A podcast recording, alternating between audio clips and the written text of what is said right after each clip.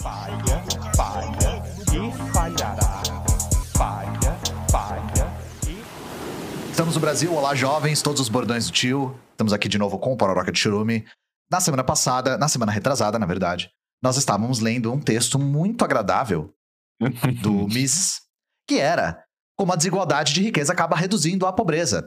E como a gente eh, teve dificuldade de tancar o texto, nós lemos só metade dele. Então hoje a gente vai continuar com esse texto. E talvez no final, como falta só um pouquinho pra gente terminar, nós teremos um bônus do próprio, né, tio? O Mises. Do próprio né? Mises. Do, Do próprio do, do- Mises. Do, próximo, do próprio Bigodinho. O, bigo- o bigodinho nada suspeito. Então, vocês vão ver um pouquinho, caso vocês nunca tenham lido o Mises em si, né? Porque a gente leu Rothbard aqui, na, pra, é, pra gente ver como é que é o, o, o grande fundador do anarcocapitalismo, toda a expertise dele, todas as peripécias retóricas dele. E a gente vai ler um trechinho do Mises pra vocês verem como é que é a sabedoria do grande guia aí do ultraliberalismo. Como é que você está, João Carvalho? Cara, tô bem, tô bem, tô na correria, como sempre, né? Tava vendo você falar aqui da questão técnica, cara, como nós somos precarizados, né, velho? É, é- é um negócio de doido, né, cara? Porque a gente é um, é um- é um outro nível de precarização, porque na rádio pirata, normalmente o cara que falava e o cara que fazia a técnica, né, velho? Nós é uma cadeia produtiva inteirinha, né? Tem dois na- caras, o cara que faz tudo e o cara que ganha o dinheiro e, vo- e viaja pra lua em foguetes em formatos de pênis. Essa é a nossa cadeia de produção. É, quando, quando não tem o produto, o produto é você, né? E nós somos o produto, inclusive nós temos que gerir o nosso próprio produto. E eu vou falar pra vocês, gente, se um de vocês pensarem em ser streamer um dia, é, cometer todos os erros básicos de streaming é uma questão de quando e não uma questão de ser. Então, Não, é- esquecer de abrir, esquecer é, de fechar, esquecer, na verdade, gravar em vez de entrar em live, entrar em live em vez de gravar, o que é uma coisa que aconteceu comigo já. Então, assim, vocês vão cometer esse tipo de erro. E assim, e isso tudo, o importante são os amigos que a gente fez no caminho, né, tio? É, exatamente. E, e fique tranquilo que você não apenas se exporá, você também exporá, vai, vai- expor todos os próximos. Sim, tá? todos Então, seus assim, amigos. Vai sabe, mostrar você vai zap dos seus assim, amigos. Ah, não, gente, deixa eu abrir aqui uma aba da internet que eu separei aqui um negócio. Aí você clica errado no programa, ele abre a aba do zap do seu condomínio com um maluco falando: Ó, passou sete dias, hein? Você tem que pagar essa porra aí. Então, é, é- é disso pra baixo, jovens. E, e isso faz a gente ficar mais forte, né? Isso, essa é a nossa força. Deixa eu só, ó, já tô com, já tô com um problemão aqui no Discord, pera aí. Vocês não viram absolutamente nada. A gente voltou aqui pra essa imagem fantástica do, do cara fumando um charuto, fazendo carinho num gato persa. Eu tenho certeza que ele tá, né? Porque assim a imagem Sim, infere isso. com- olhando pro império. gótico Com tudo dividido em três falanges, olhando pro império e falando: Está vendo, gato persa, um dia tudo isso que não é meu será seu. Sim, um, um dia tudo isso que eu não fiz absolutamente nada pra que existisse será seu, né? É. E nós tínhamos parado aqui, gente, ó. Pra quem não tava no episódio passado, vocês vão adorar, só ler os títulos. Quando a desigualdade aumenta, a diferença de padrão de vida entre ricos e pobres diminui. E aí, nós tínhamos parado nisso aqui, ó. Apenas pense em Henry Ford. E aí o João, o João pensou no Henry Ford. Infelizmente, O João, infelizmente. o João, ele pensou, ele não pensou pouco no Henry Ford, não. Ele pensou bastante no Henry Ford. E aí a gente fez uma prévia do porquê odiamos Henry Ford. Porque assim, eu vou falar, João. Eu sabia que Henry Ford era antissemita. Só que assim, Você não tinha noção de quanto, né? é meu irmão em Cristo. Então, João, você consegue citar novamente? A gente pode até cortar isso porque no vídeo vai ficar repetitivo, mas você consegue citar novamente o quão antissemita o Henry Ford era? Cara, é, absurdamente, né, cara? O, o Henry Ford é o único estadunidense a ser condecorado com a mais alta medalha nazista e a ser citado no Mein Kampf. Eu acho que esses dois dados, assim, começam a mostrar, né? O, o Henry Ford tinha um lindo pôster de Hitler na, na, sua, na sua mesa de trabalho.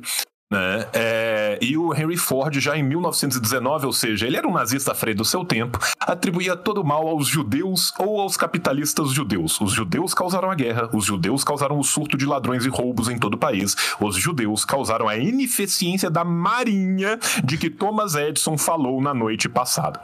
Tá? Isso é o Ford dando uma palestra junto com o Thomas Edison e o Harvey Firestone. Firestone, aquele o pneu, tá? O homem que virou o pneu. O homem pneu, Tá. o homem pneu.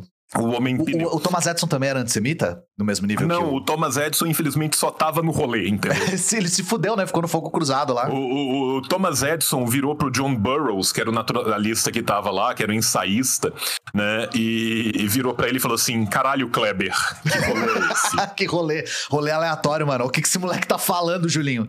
Tá? E isso tudo que foi relatado, isso é depois relatado nas memórias do naturalista John Burroughs, tá? Isso foi um encontro pessoal que eles tiveram, e aí o, o Ford falou assim: não, permita-me contar pra vocês como é o mundo, sacou? Aí ele deu a visão de mundo. Ele deu. Ele explanou, né? Ele deu a visão de É, mundo e aí dele. ele misticamente começou a tocar Wagner no fundo. Aí um- o, o Burroughs olhou pro, pro Edson e eles falaram assim: caralho, mano, que rolê é esse, velho? E- e- exatamente. Mas aí ele falou assim: não, eu falei isso com meus amigos, por que eu não vou falar isso em público? Pois é. Né? E aí, no outro ano, em 1920, ele dá uma entrevista ao New York World, onde ele fala: os financiadores internacionais estão por trás de toda a guerra. Eles são o que é chamado de O Judeu Internacional. Sabe o título do livro? O Judeu Internacional? Sim. Sabe aquele livro Nazistaço, Sim. o judeu internacional? Então, acredito que em todos esses países, exceto o nosso, o financista judeu é supremo. Aqui, o judeu, por enquanto, é apenas uma ameaça. Mas aí, gente, vocês podem ficar tranquilo. Por quê? Porque ele foi lá e publicou o Judeu Internacional. Ele comprou o jornal da sua cidade natal, tá? E ele publicou o Judeu Internacional com os textos que culpavam os judeus por tudo, por tudo, desde a Revolução Bolchevique até a Primeira Guerra Mundial, em uma conspiração para escravizar o cristianismo e destruir o modo de vida anglo-saxão. Pois Tá. é. E, aí- e aí vocês acham que isso é restrito ao- aos anglo-saxões? A gente vê todos esses argumentos repercutidos num texto de um brasileiro chamado Gustavo Barroso. Gustavo Barroso, que foi um dos é, principais líderes do integralismo, logo abaixo do Plínio Salgado. E o Gustavo Barroso, eu infelizmente tive que ler livros do Gustavo Barroso, os integralistas o tempo todo. Quando eles vão criticar meu vídeo sobre integralismo, eles falam: Este homem não leu nada de integralismo. Eu gostaria que isso fosse verdade. Sério, eu queria muito que este homem não ter lido integralismo fosse verdade, mas não é. Eu li Gustavo Barroso, eu li o Miguel Reale, eu li o Plínio Salgado, eu li muitas outras coisas. E o Gustavo Barroso, assim, o João falando sobre o Ford me dá flashbacks do Gustavo Barroso, porque os argumentos são os mesmos. O argumento do judeu internacional é exatamente o mesmo. Dos capitalistas, e assim, e usar a palavra capitalistas como sinônimo de judeus, banqueiros, Judeus, etc., é o, o argumento do Gustavo Barroso na década de 30. Cara, eu posso só ir além, porque da última vez eu tinha esquecido uma citação maravilhosa. Porque é o seguinte: não é só que o Ford adorava as ideias que vão ser, né, o, turbilhão que vão criar a besta nazi-fascista. Ele era um exemplo para Hitler. Em 1923, é, o Chicago Tribune faz uma entrevista com o Hitler. Eu vou citar, tá? Vou citar aqui a entrevista, porque perguntaram pro Hitler o que, que ele acharia se o Henry Ford, se o Silvio Santos concorresse à presidência do Brasil, né? Se o Henry Ford concorresse à presidência dos Estados Unidos. Cito. Gostaria de poder enviar alguma das minhas tropas de choque para Chicago e outras grandes cidades americanas para ajudar nestas eleições. Consideramos, nós, eu, Hitler e o movimento nazista, consideramos Henry Ford o líder do crescente movimento fascista na América. Os alemães admiram particularmente sua política anti-judaica, que é a plataforma fascista da Baviera. Isso é o Hitler falando que ele considera o Ford a sua contraparte americana. Essa foi foda. É- é- essa é foda. né, Essa cara? não, essa, essa passou, né? Essa foi longe, cara. Essa, assim, ainda bem que eu te perguntei pra falar sobre isso de novo, porque essa aí você tava devendo. Essa aí foi Essa eu arrebatadora. eu, eu acho essa fantástica, porque viram assim pro Hitler: Hitler, e esses nazismo aí? E aí o Hitler vira e fala assim: Eu sou apenas um jovem. Quando eu crescer, eu quero ser nazistaço igual o Ford, tá ligado? O Hitler copiou o dever de casa do Henry Ford, isso é louco, bicho. E essa coisa de enviar nossas tropas de choque para ajudar na Nas eleições. É, achei achei uma, uma visão de mundo, assim, bastante arrojada, sabe? A gente tá rindo porque é tragicômico, né, gente? Os liberais é, gostam muito de exaltar a figura do Ford como um grande empreendedor, um grande capitalista. Aliás, João, eu ia até te perguntar, é uma pergunta genuína mesmo. É, muitos liberais e, assim, ideólogos do, do capitalismo, né? Ideólogos da burguesia, que a gente chama de lacaios, né? Uhum. É, eles gostam muito de contar uma anedota a respeito do Henry Ford, ele aumentar os salários das fábricas para que as pessoas pudessem comprar os próprios carros. Você já ouviu essa anedota? O que, que, que, isso tem de verdade? E que que... Porque, porque eles usam muito isso como um exemplo de como o mercado se autorregula e como se nós deixarmos o mercado se autorregular, os salários naturalmente vão aumentar. O que a gente empiricamente consegue verificar que não é verdade, mas para além disso, né? Então, na verdade, o que acontece é o seguinte: o Henry Ford aumenta o salário? Aumenta, mas ele é atrelado à compra de um único modelo do qual ele criou um monopólio forçado contra a indústria automobilística. Uhum. Né? É, a frase mais clássica do Ford, tirando as frases onde ele fala eu sou nazista para um caralho, a galera meio que tenta apagar, né? Mas a frase não apagada do, do Ford mais clássica é o famoso você pode ter seu Ford tem qualquer cor desde que ele seja preto. Desde que ele seja preto, é essa a frase que eu conheço. Né? Por quê? Porque qual foi a ideia do Ford? A ideia do Ford foi escalar massivamente a produção de um único produto de tal forma que ele tivesse uma, especi uma especificidade tão grande nessa cadeia produtiva que ele pudesse mitigar os custos pelo próprio exercício de repetição e da economia de escala que ele fazia aquilo. Depois que ele faz aquilo, ele tem o quê? Uma quantidade enorme de Ford T, cuja demanda reprimida não é necessariamente igual. Uhum. Então o que ele precisa fazer? Criar demanda. Sim. Então, quando ele faz isso e atrela este valor do aumento à compra deste produto que essas pessoas já produziram e já foram exploradas, em última instância, você está recuperando ainda mais mais-valia em cima disso. Uhum. Tá? Não é que ele virou e falou assim: vou aumentar para que vocês possam ir ao mercado e escolher um carro. Sim. Eu vou Então, isso- aumentar na segurança de que boa parte disso voltará para mim aqui dentro da minha lojinha. Então, Né? perfeito. Por exemplo, assim, algo muito comum que foi feito por todos os colonialistas e escravistas quando tem que transmutar a mão de obra escrava em mão de obra paga, onde fala assim, você não é mais escravo, mas você está preso aqui na terra porque não tem nada em 200 quilômetros de distância. Você agora tem o prazer de poder comprar tudo na minha mercearia ou morrer de fome. Os preços da minha mercearia são definidos por mim mesmo. Então a questão é: isso só foi possível porque o Ford estabeleceu um monopólio. E isso vai de desencontro ou vai ao desencontro. Eu sempre troco os dois. Isso é, contradiz. Fica tranquilo, alguém vai te mandar uma DM te corrigindo de uma forma muito polida. Eu tenho certeza que vão mandar e, e vão mandar ainda terminando com: se você quiser, eu posso te ensinar. Isso se desencontra, isso contradiz o próprio argumento de que o livre mercado é, regularia e aumentaria os salários. Porque o que tornou possível o aumento do salário para que as pessoas comprassem carros foi o monopólio do Ford. Sim, Não existisse esse monopólio, isso não teria acontecido. Porque o Ford não teria a garantia de que os carros adquiridos seriam dele próprio.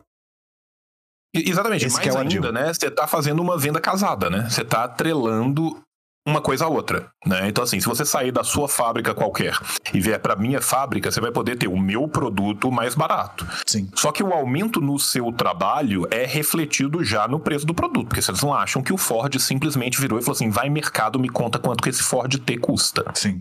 Né? Então, assim, em última instância, o que, que ele está fazendo? Ele está ganhando duas vezes. Sim.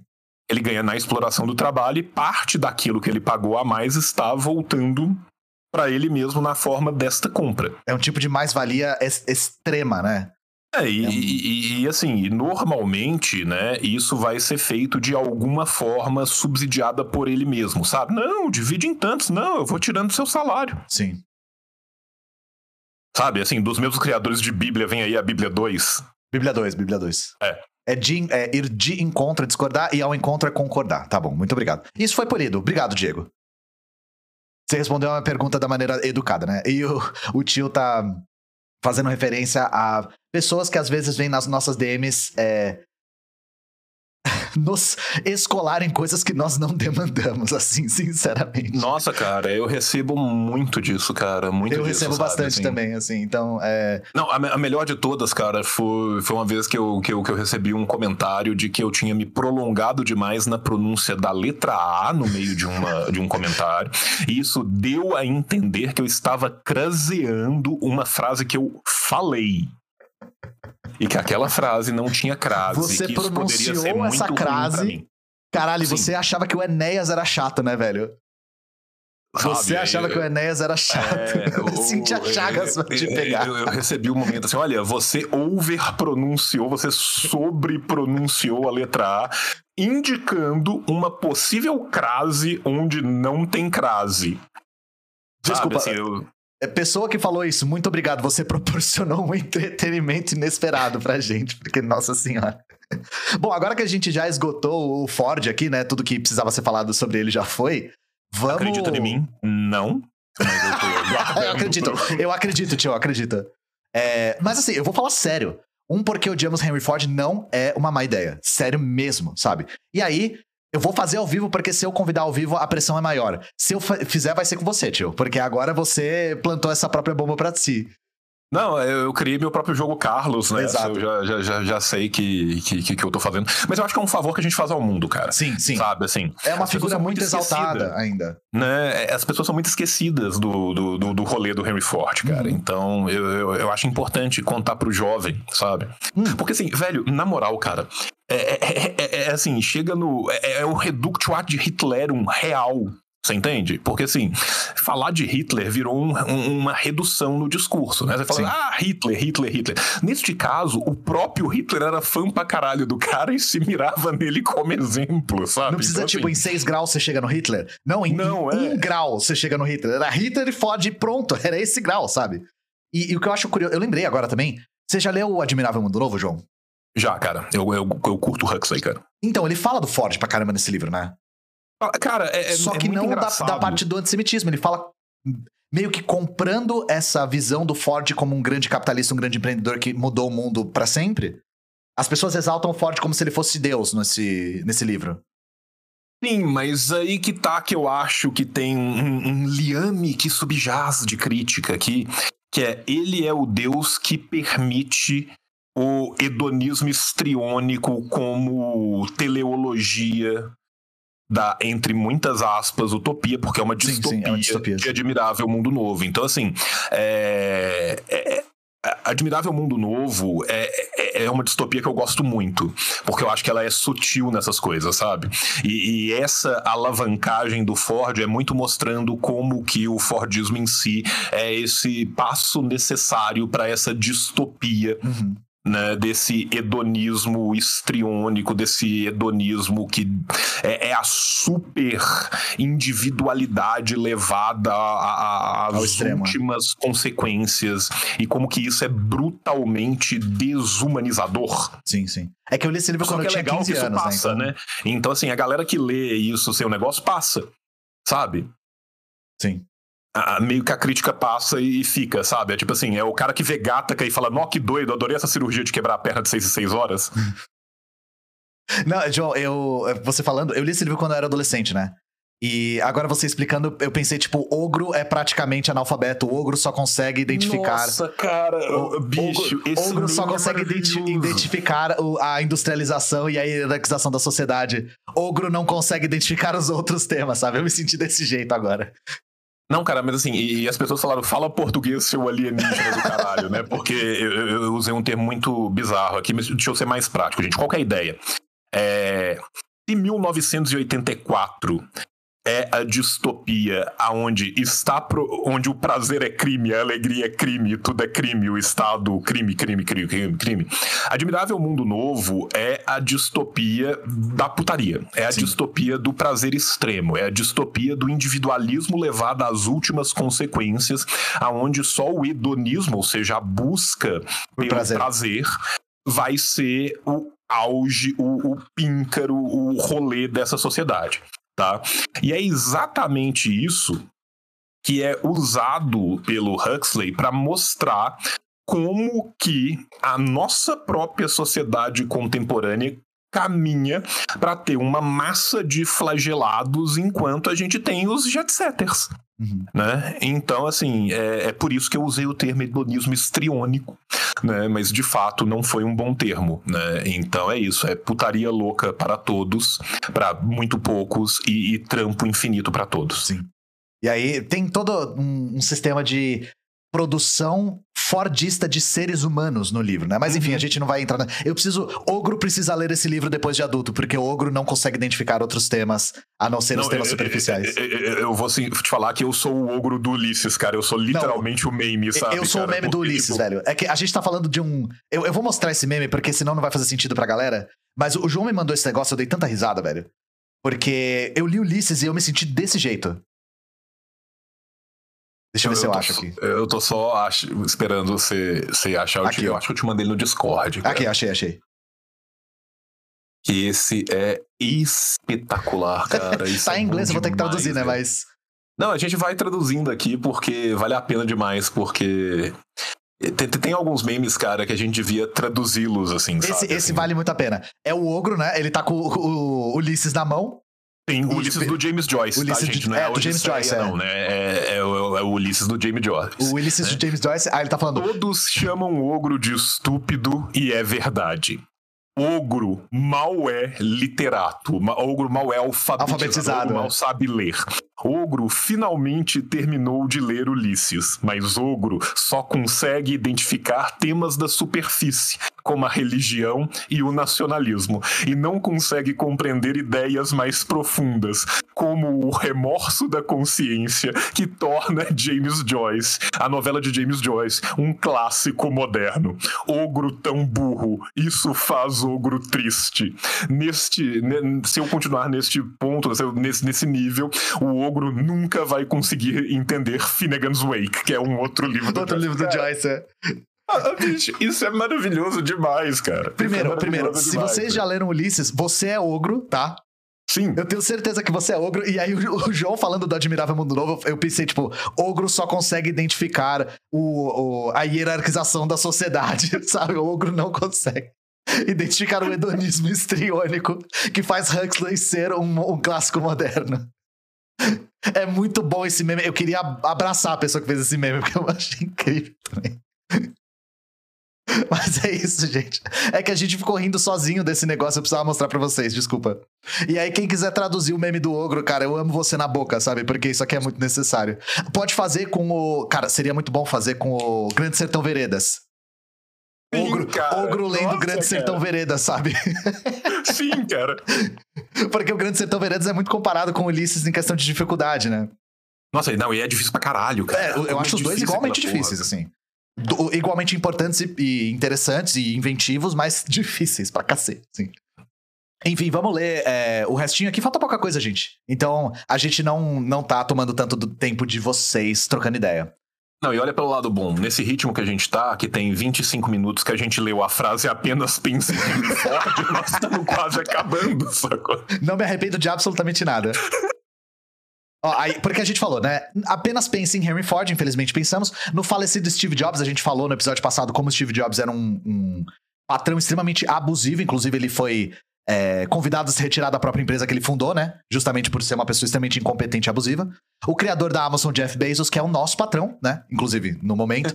Ah, e no empreendedor da informática, Michael Dell, que aí eu até falei pro João em off que eu não conheço sua trajetória, mas é, considerando o hall de celebridades que eles estão levantando aqui, eu imagino que é um burguês que nunca fez absolutamente nada na vida, é só um empresário. Né? Imagino, mas é uma imaginação minha só. Cada um desses se tornou extraordinariamente rico. Fato. Não por prejudicar os pobres e a classe média, mas sim por saber transformar luxos que até então eram usufruídos apenas pelos ricos, o automóvel, um smartphone que na prática é um supercomputador, um shopping center mundial que vende produtos baratos a um clique e um computador portátil em bens corriqueiros acessíveis a todos. A gente tinha lido esse parágrafo no episódio anterior. E, graças à globalização, os inventos desses empreendedores não ficaram restringidos às suas fronteiras, mas se espalharam por todo o mundo. É, eu acho engraçado, João, Cara- como os liberais usam o termo globalização da mesma maneira que a gente usa o termo imperialismo. Sim. É, é- há uma mistura da- da- dos conceitos de globalização com imperialismo, porque eles nunca aplicam o conceito de imperialismo. Todos os efeitos do imperialismo eles colocam no balaio da globalização. É, o que eu acho fascinante disso, eu, eu, eu- eu ia comentar até antes. Né? É graças à globalização, vírgula, imperialismo, os inventos destes empreendedores. Esse vocabulário Tá. passa até despercebido. Cara, os inventos desse empreendedor. E quais? Vamos no sujeito que tá elíptico nessa frase. Henry Ford inventou o carro. Né? O carro não existia antes de Henry Ford. Henry Ford inventou o carro. Steve Jobs aparentemente é, inventou o smartphone junto com o cara da Dell. O, o- Bezos inventou a venda Venda online. O Bezos coisa, inventou a venda on- online. A venda online. né? E o Michael Dell inventou o computador portátil. Porque vocês, É. gente, vocês nunca tinham comprado nada online antes da Amazon, né? Eu tenho certeza E- que vocês nunca tinham comprado nada na internet antes da Amazon. E assim, quando você fala ele inventou a venda online, né? Porque assim, em momento nenhum existe nenhum tipo de trabalho social, nem nenhum tipo de desenvolvimento financiado pelo Estado em longa duração para coisas bestas como né, é, evolução da indústria automobilística, evolução da indústria de computadores, miniaturização de computadores. Não, nada. Sim. Estes caras sentados um belo dia fizeram isso. E fizeram isso em empresas que aparentemente pagavam as pessoas em unicórnios, sonhos e todo o dinheiro da terra. Né? Porque eles fizeram isso sem, em momento nenhum, né? sem prejudicar os pobres e a classe média. Eles não foram prejudicados de forma nenhuma. Né? As linhas de montagem que, hum, por, uma loucura, né, tirando a do Ford, porque na época ele não conseguia mandar para o Bangladesh, né? As linhas de montagem de todos esses outros produtos, os grandes ga- galpões, né? A não sindicalização, a perseguição dos sindicatos, enfim. E não só isso, João. A gente falou isso no episódio passado também. Se a gente for mais profundo, é. Prejudicar os pobres e a classe média. Vamos abarcar a pequena burguesia nessa classe média. Uhum.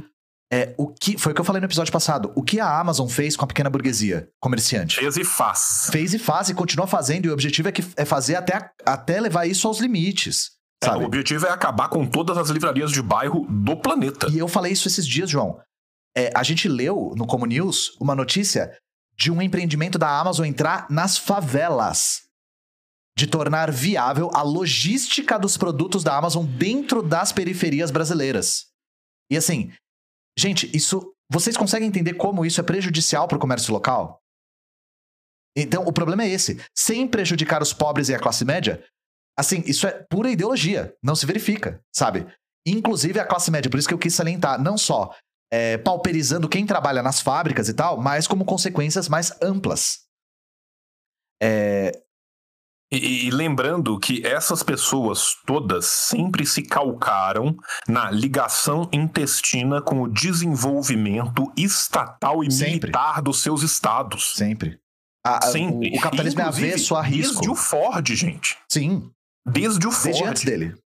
Desde antes dele, mas eu tô falando assim, dos, de todos esse, o, mais, o Ford é o mais velho. É mais a antigo, vai né? falar assim, porra, não, beleza, o Jobs eu sei, né? O Bezos passa dado pra caralho nosso pro, pro, pro, pra inteligência americana, tá? Eu sei. O cara da Dell, beleza, eu sei que a miniaturização é uma briga estatal e tal. Porra, mas o Ford, sim, o Ford. Tá? Os desenvolvimentos de maquinário eram compartilhados com o complexo militar, gente. Tá? E isso não era desde a Primeira Grande Guerra, isso era desde a corrida armamentista europeia lá no século XIX. Desde que a gente tem o surgimento do imperialismo, Leon Lenin, gostoso demais, tá? já existe essa parceria entre o público e o privado, né, que a gente sabe muito bem né, quem do privado entra e o que, que o público fornece. Sim. Porra. E aí, se vocês têm algum tipo de dúvida a respeito do smartphone também, praticamente todos os elementos que compõem o que nós chamamos de smartphone, o que diferencia um smartphone de um celular, foi investimento público. E isso, investimento público, desde a União Soviética, gente. Desde desenvolvimentos feitos na União Soviética até desenvolvimentos feitos é, com fomento da, do Estado norte-americano, do Estado estadunidense, fica estranho, né? Do Estado americano, como touchscreen, acelerômetro, GPS, todos esses elementos que foram feitos com pesados investimentos estatais. E por quê? Porque o capital é avesso ao risco. O Estado investe pesadamente na pesquisa, depois o capital se apropria dessas inovações e mercantiliza essas inovações. O smartphone inteiro só foi possível por conta de pesados investimentos públicos. É por isso, tá? E olha só, olha a conclusão, João. Ao popularizarem seus inventos, seus inventos, eu acho importante que você sempre salienta qual é o, o, o sujeito, né, da Uhum. frase. Esses três empreendedores se tornaram Eram extremamente quatro, ricos. O Ford morreu, foda-se.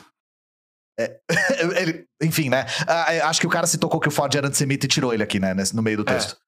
Ah, bem mais ricos que o resto de nós. meros mortais. Assim, eu não sei se o cara Uhum. tá sendo cínico ou sarcástico ou irônico, mas assim, isso só aumenta a minha raiva. Houve um aumento de desigualdade em itálico. Mas esse aumento de desigualdade não apenas não apenas não foi maléfico, como na verdade representou uma redução na diferença de estilo de vida entre pobres e ricos. Quando essa desigualdade aumentou, a diferença de padrão de vida entre ricos e pobres diminuiu, por definição. Por axioma, né? Por Por axioma. definição, é foda. Por definição. É, é, cara, é, é uma sequência, né? Porque começa com, com o tradicional filme né, é, alemão, né? Super-homens nazistas são nossos superiores, né? Porque, assim, a, a frase bem mais rico do que nós, vírgula, meros mortais, mortais, é. né? Ela carrega, ao mesmo tempo, ironia, sarcasmo e muita subserviência. Sim. Sabe, assim, é, é, é um pressuposto de inatismo, né? Só que quando se é burro, tudo é, tudo é possível, né? E quando as coisas são axiomáticas, o que, que significa você falar que uma coisa é um axioma? É você falar assim, é, por quê? Porque sim. Sim. Tá? Isso é um axioma. Eu, isso foi definido que é assim. Por quê? Porque foi definido. E quem definiu? Meu pau na tua mão. É. É isso. Sacou? Então, assim, A gente Quando pode chamar também vira de apodítico, que é autoexplicativo. divo, É uma coisa que você não precisa explicar porque todo mundo já sabe o que, que é. Porque Deus quis, porque É. tá na imensa sabedoria do motor primordial, sabe? Assim, ele vira e fala assim, por definição, Sim. o aumento da desigualdade Por não definição. foi maléfico. O aumento da desigualdade reduz a diferença no estilo de vida de pobres e ricos, e quanto mais a, a desigualdade aumenta, mais o padrão entre ricos e pobres diminui. Por definição. Sim. Tá? Por quê? Eu tenho que provar isso? Não. Eu tenho dados que substanciam Tá escrito, isso? né? Não. É fato. A realidade material de alguma forma mostra que isso é real? Não. Pesquisas empíricas podem mostrar que isso é real? Não. Por quê? Porque nós decidimos que é assim. Aí eu viro para você e pergunto: jovem que está nos vendo, você acha que à medida que a desigualdade aumenta, mais próximo fica o padrão de consumo de ricos e pobres? O que você está me falando é que, numa sociedade extremamente desigual, ricos e pobres consomem a mesma coisa. O que você está me falando é que, na República Centro-Africana, todos comem escargot. Você percebe o grau do disparate? Sim. Né? Isso não funciona em absolutamente nenhum local do mundo real, em nenhuma época, em nenhum modo produtivo. Não é que isso não funcione no capitalismo, em nenhum modo produtivo. A concentração de, entre aspas, renda, a concentração de, entre aspas, capital, a concentração de aquilo que aquela sociedade considera o seu meio capaz de reproduzir os bens sociais daquela própria sociedade, aumentar, faz com que ela misticamente se divida. O que ele está falando é: quanto mais uma pessoa só tem o único queijo, mais gente come queijo. Ah, não. É, esse é o nível do absurdo, sim. E, e é interessante você falar a respeito do nós meros mortais, João, porque isso num texto escrito por nós, claro que a gente não escreveria, es- é, não colocaria essa, essa expressão sob nenhuma hipótese, mas a questão é a seguinte: a partir do momento que o texto inteiro é apologético dessas pessoas, quando ele emprega esse termo meros mortais, isso demonstra subserviência, foi como você falou.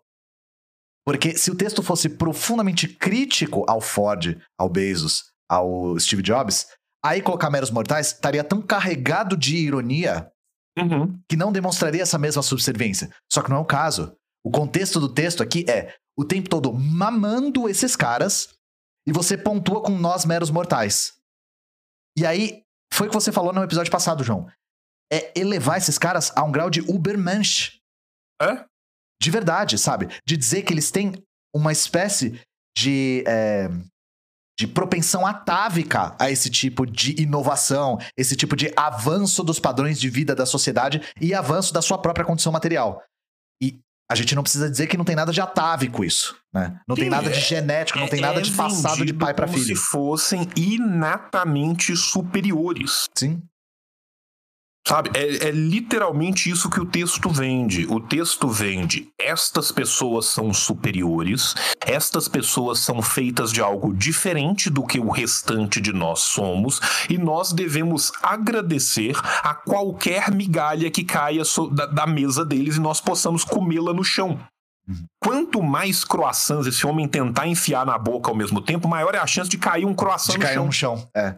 Essa, essa é uma excelente analogia, inclusive. A analogia é a minha paixão, você sabe disso, né? Sim, sim. E essa analogia é, uma, é, é boa de verdade. Porque é bem esse ponto que eles estão falando. Quanto mais o de cima tiver, mais chance tem algo do que ele tem cair no chão. O que assim, e foi o que o João falou. É, e, e aí a gente pode reiterar outro, outro ponto que sempre é pertinente nesses textos liberais.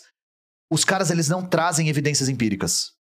Eles não usam exemplos reais, eles sempre usam exemplos hipotéticos quando usam exemplos, e quando não usam exemplos, usam axiomas, usam é, expressões apodíticas, autoexplicativas. É assim porque é. É assim porque o senso comum nos diz que é, é assim porque eu estou dizendo que é. Onde a gente estava? A gente tava num parágrafo Por definição, né? Nunca vai esquecer. Por ainda definição. mais absurdo, porque sem querer eu fui procurar e comecei a ler a metade dele. E, e sabe o famoso mini throw up, quando você vomita É, um pouco na dentro da boca. sua boca? É. Fica E- tranquilo que vem mais gimo. E é assim, é, esqueci meu gimo fora da geladeira, né? E é assim porque, como a história sobre a riqueza no mundo deixa bastante claro, deixa eu ver que artigo é esse, que eu fiquei curioso. A fórmula para um mundo mais rico, ponto de interrogação, liberdade, justiça e virtude burguesas. É, gente, se vocês têm alguma dúvida do que, que significa a palavra idealismo, é, idealismo em uma. Não, sério, tipo, idealismo do jeito que o Marx define na ideologia alemã, tá ligado? Tá aqui. Em economias de mercado, indivíduos se tornam ricos majoritariamente à medida que as suas inova suas, suas, suas inovações melhoram o padrão de vida de todas as classes sociais. Não vou comentar. É, Novamente, né? Sempre vale a pena isso aqui. A propriedade Cara. privada dos ricos beneficia a todos e é responsável direta pelo nosso bem-estar. É... Aham. João, você já ouviu a expressão encaçapar a rola de rico? Porque é assim. é- é- eu não preciso falar nada. Esse aqui é o Lehman? É o Lehman, né? É, e, e assim, a propriedade privada beneficia a todos. É, Tá? é, tem- Beneficia como? Por meio de beneficiamentos. de Quanto beneficiamentos. mais sim. mansões diferentes o Lehman tem para poder passar três meses em cada país do mundo de forma em que ele não pague imposto e não recolhe em nenhum deles em momento nenhum, mais isso melhora o meu casebre e o meu carnê nas Casas Bahia. Eu acho incrível que o cara consegue estabelecer essa relação, né? E foi como a galera falou aqui no chat. Todo mundo sabe que o Lehman inventou a cerveja, né? Sim, O Lehman é o inventor da cerveja. Você só consegue sentar no boteco e tomar Ambev por causa do Lehman. sabe assim, a, a cada bilhão que o Lehman ganha, aumenta um número no aro da roda do meu quid, tá ligado? E era, isso era inovações melhoram o padrão de vida de todas as classes De sociais. todas as pessoas. E, Eles- e, e melhoram como? Inexoravelmente de forma inata. Como? Por melhoramentos. Por melhoramento. Como é, que, oh, como é que ele vai ficar tão rico assim sem melhorar quem tá em volta dele, afinal de contas, né? E- exatamente. Algo eventualmente cai. Nem tudo Sim. isso cabe na mão. Nem tudo vai ficar Nem em tudo cabe mesa. na mão, é. Eles só podem Eventualmente enriquecer cai. aumentando a desigualdade de renda. Ah, eles só podem enriquecer aumentando a desigualdade de renda. Tá? Se conseguirem satisfazer as necessidades daquela maioria que não é rica. Ok. É, Cara, posso, posso, porque isso aqui é um show de horrores é, tão maravilhoso, cara. Eu, eu, eu acho fenomenal que é assim: você gasta literalmente um segundo para pensar o tanto que esse exemplo é absurdo, né? A história sobre a riqueza no mundo deixa claro que em economias de mercado indivíduos se tornam ricos majoritariamente à medida que suas inovações melhoram o padrão de vida de todas as classes sociais. Isso é mentira. É totalmente Tá? mentira. Isso é Absolutamente mentira. totalmente mentira. Tá? É, boa parte dos indivíduos que se, entre aspas, tornam rico herdam a sua riqueza. Aqueles outros que não herdam as suas riquezas normalmente pertencem a franjas privilegiadas que entram e as exceções provam as regras. Para além disso, eu quero que você me explique como que um marchand que se torna milionário inventando valor em cima de uma obra de arte para lavar dinheiro aumentou a- a- a- o padrão de vida de todas as classes sociais. Eu quero que você me explique como um rentier, que é uma das classes mais importantes do capitalismo, as pessoas que vivem de se locupletar em cima de dinheiro futuro que não existe, É. aumenta por meio dos seus investimentos no mercado de ações e futuros, né, a, o padrão de vida de cada uma das outras pessoas. Né? Isso, assim, e, e isso é algo, como sempre, não toca na materialidade de forma nenhuma. Aí vem o depois, e eu adoro que eles colocam condicionantes auto-exclusivos, eles colocam condicionantes absolutas o tempo todo. Eles só podem enriquecer, não existe nenhuma outra maneira. Eles só podem enriquecer aumentando a desigualdade de renda se conseguem satisfazer as necessidades daquela maioria que não é rica qual necessidade foi satisfeita no Brasil durante a pandemia, onde nós temos as vidas ceifadas de 670 mil pessoas pelos 40 novos bilionários? Qual? E assim, eu não, Nomeie tenho... uma. E 40 que eu imagino, João, assim, sem checar mesmo, que a maior parte está ligada ao setor financeiro. Correto? Hum. Pois é. E quais Mas, assim, necessidades assim, humanas são satisfeitas pelo setor financeiro? E aí eu vou, eu não preciso nem ir tão longe, João.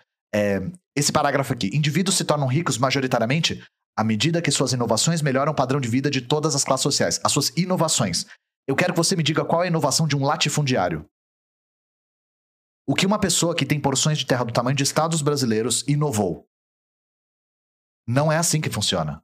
E, assim, dando o braço a torcer, inovou em técnicas de grilagem, né? Só se for.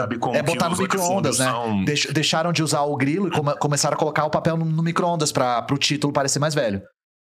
Porque, fora isso, uma das grandes classes é a classe latifundiária também. Você falou dos rentiers, por exemplo. É uma das formas de acúmulo de riqueza, de, de, de é, manter a classe dominante da maneira como ela está, é a posse da terra. O que tem de novo na posse da terra? Não tem nada de inovação nisso. E, e, onde que isso satisfaz ou melhora padrão de vida? Pois é. Inclusive, Não, assim, a posse da é... terra, é, o latifúndio é o contrário da satisfação das necessidades humanas. É bem o inverso e, disso. E, e, assim, e é o silogismo completo, né? Porque você vê que tem uma relação direta de causalidade necessária. Sim. O cara escreve como se isso fosse necessário. Eles só podem enriquecer fazendo isso, eles só enriquecem porque isso acontece.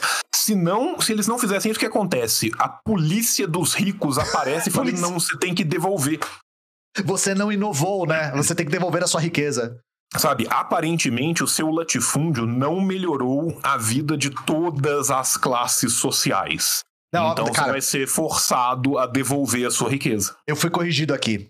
O latifúndio criou sim. Criou o sertanejo universitário fez o sertanejo universitário dominar totalmente as rádios brasileiras. Pois é, grande inovação. Eu tenho que dar o braço a torcer também. Você é falou da, é da grilagem, eu tenho que dar o braço a torcer pelo sertanejo universitário, é verdade.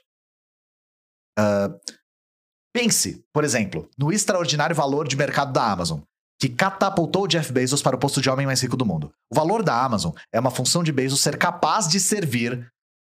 Ó, já começou a, enca a encaçapar aqui, ó. Começou a encaçapar aqui, João. De forma barata aos desejos de todos os consumidores do planeta, desde a sua base em Seattle, sem que a Amazon tenha uma presença física na maior parte do globo. Por isso, a importância da história da Amazon não pode ser minimizada. Sem que a Amazon tenha uma presença física uma presença na maior parte física. do globo. Uhum. É, tio, qual é a definição de imperialismo segundo Lenin mesmo? Porque isso Cara, aqui é fantástico, eu tô falando sério. Isso aqui é um sim. exemplo fudido de imperialismo. É um exemplo fudido de imperialismo. Bicho, e, e, e, assim, o melhor de tudo é que ele usa isso como se isso fosse bom. Ele não consegue perceber, sabe? Assim, eu, eu acho muito legal que, assim, ele tá expondo isso. Eu, eu imagino se o Bezos estivesse lendo o texto lá, ele fala: Não, não, não menciona essa parte aqui, não, pelo amor de Deus, tira isso. não, cara, mas isso é genial. Você conseguiu destruir cadeias produtivas locais daqui e você colocou elas sob a sua tutela, conseguindo passar mais de 10 anos não tendo lucro nenhum, porque isso era interessante para o complexo industrial norte-americano. Você tem noção do que, que você fez? Isso é não, é fantástico, cara, é, extraordinário, velho. Esse nível de inovação nunca tinha sido feito antes. O cara tá, tipo, explicitando. Ele tá fazendo um desserviço pro próprio argumento aqui, ele não sabe, tá ligado? Ele tá realmente demonstrando o que a gente fala mais cedo. Como a Amazon se tornou uma verdadeira máquina de destruição de cadeias produtivas em, no globo inteiro, sabe? E isso, foi o que eu falei, é, não tem limites. Da Amazon tentando entrar, inclusive, nas periferias mais pauperizadas do planeta para continuar o seu, a sua expansão a fim de destruir todo e qualquer pequeno empreendimento em qualquer lugar do mundo. Ian, você consegue imaginar esse cara num shopping e aí passa o dono da Uber super discretamente, ele levanta e começa a bater palma e fala: Todos olhem! Todos olhem! Aquele homem não tem nenhum carro! Nenhum carro! Enquanto todos vocês dirigem para ele, ele ganha o dinheiro! Ele destruiu todo o transporte público no mundo e se tornou um dos maiores inovadores, um bilionário, um deus entre formigas. Vejam este homem, é por ele que nós dirigimos 16 horas por dia sem direitos trabalhistas. Palmas! E o cara, caralho, mano, não, velho, não, velho. Sabe?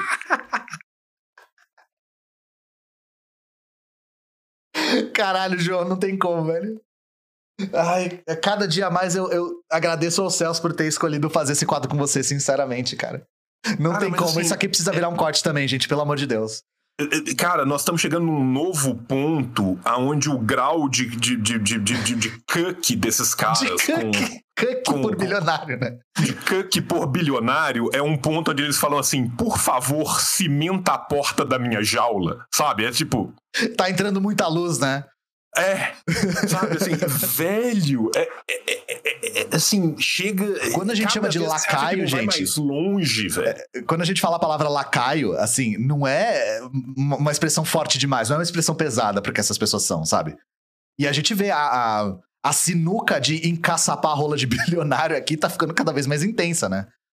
O progresso sempre foi historicamente definido pelo encolhe. Cara, quando eles falam historicamente, eles nunca dão um exemplo histórico, né? Nunca fazem uma Não, análise não, histórica, não, um levantamento histórico. É tipo, mano, vai estudar, seu otário. Se você for olhar na história, você vai ver que eu tô certo, né? Não, é, o, o definido historicamente deles é aconteceu antes de eu nascer.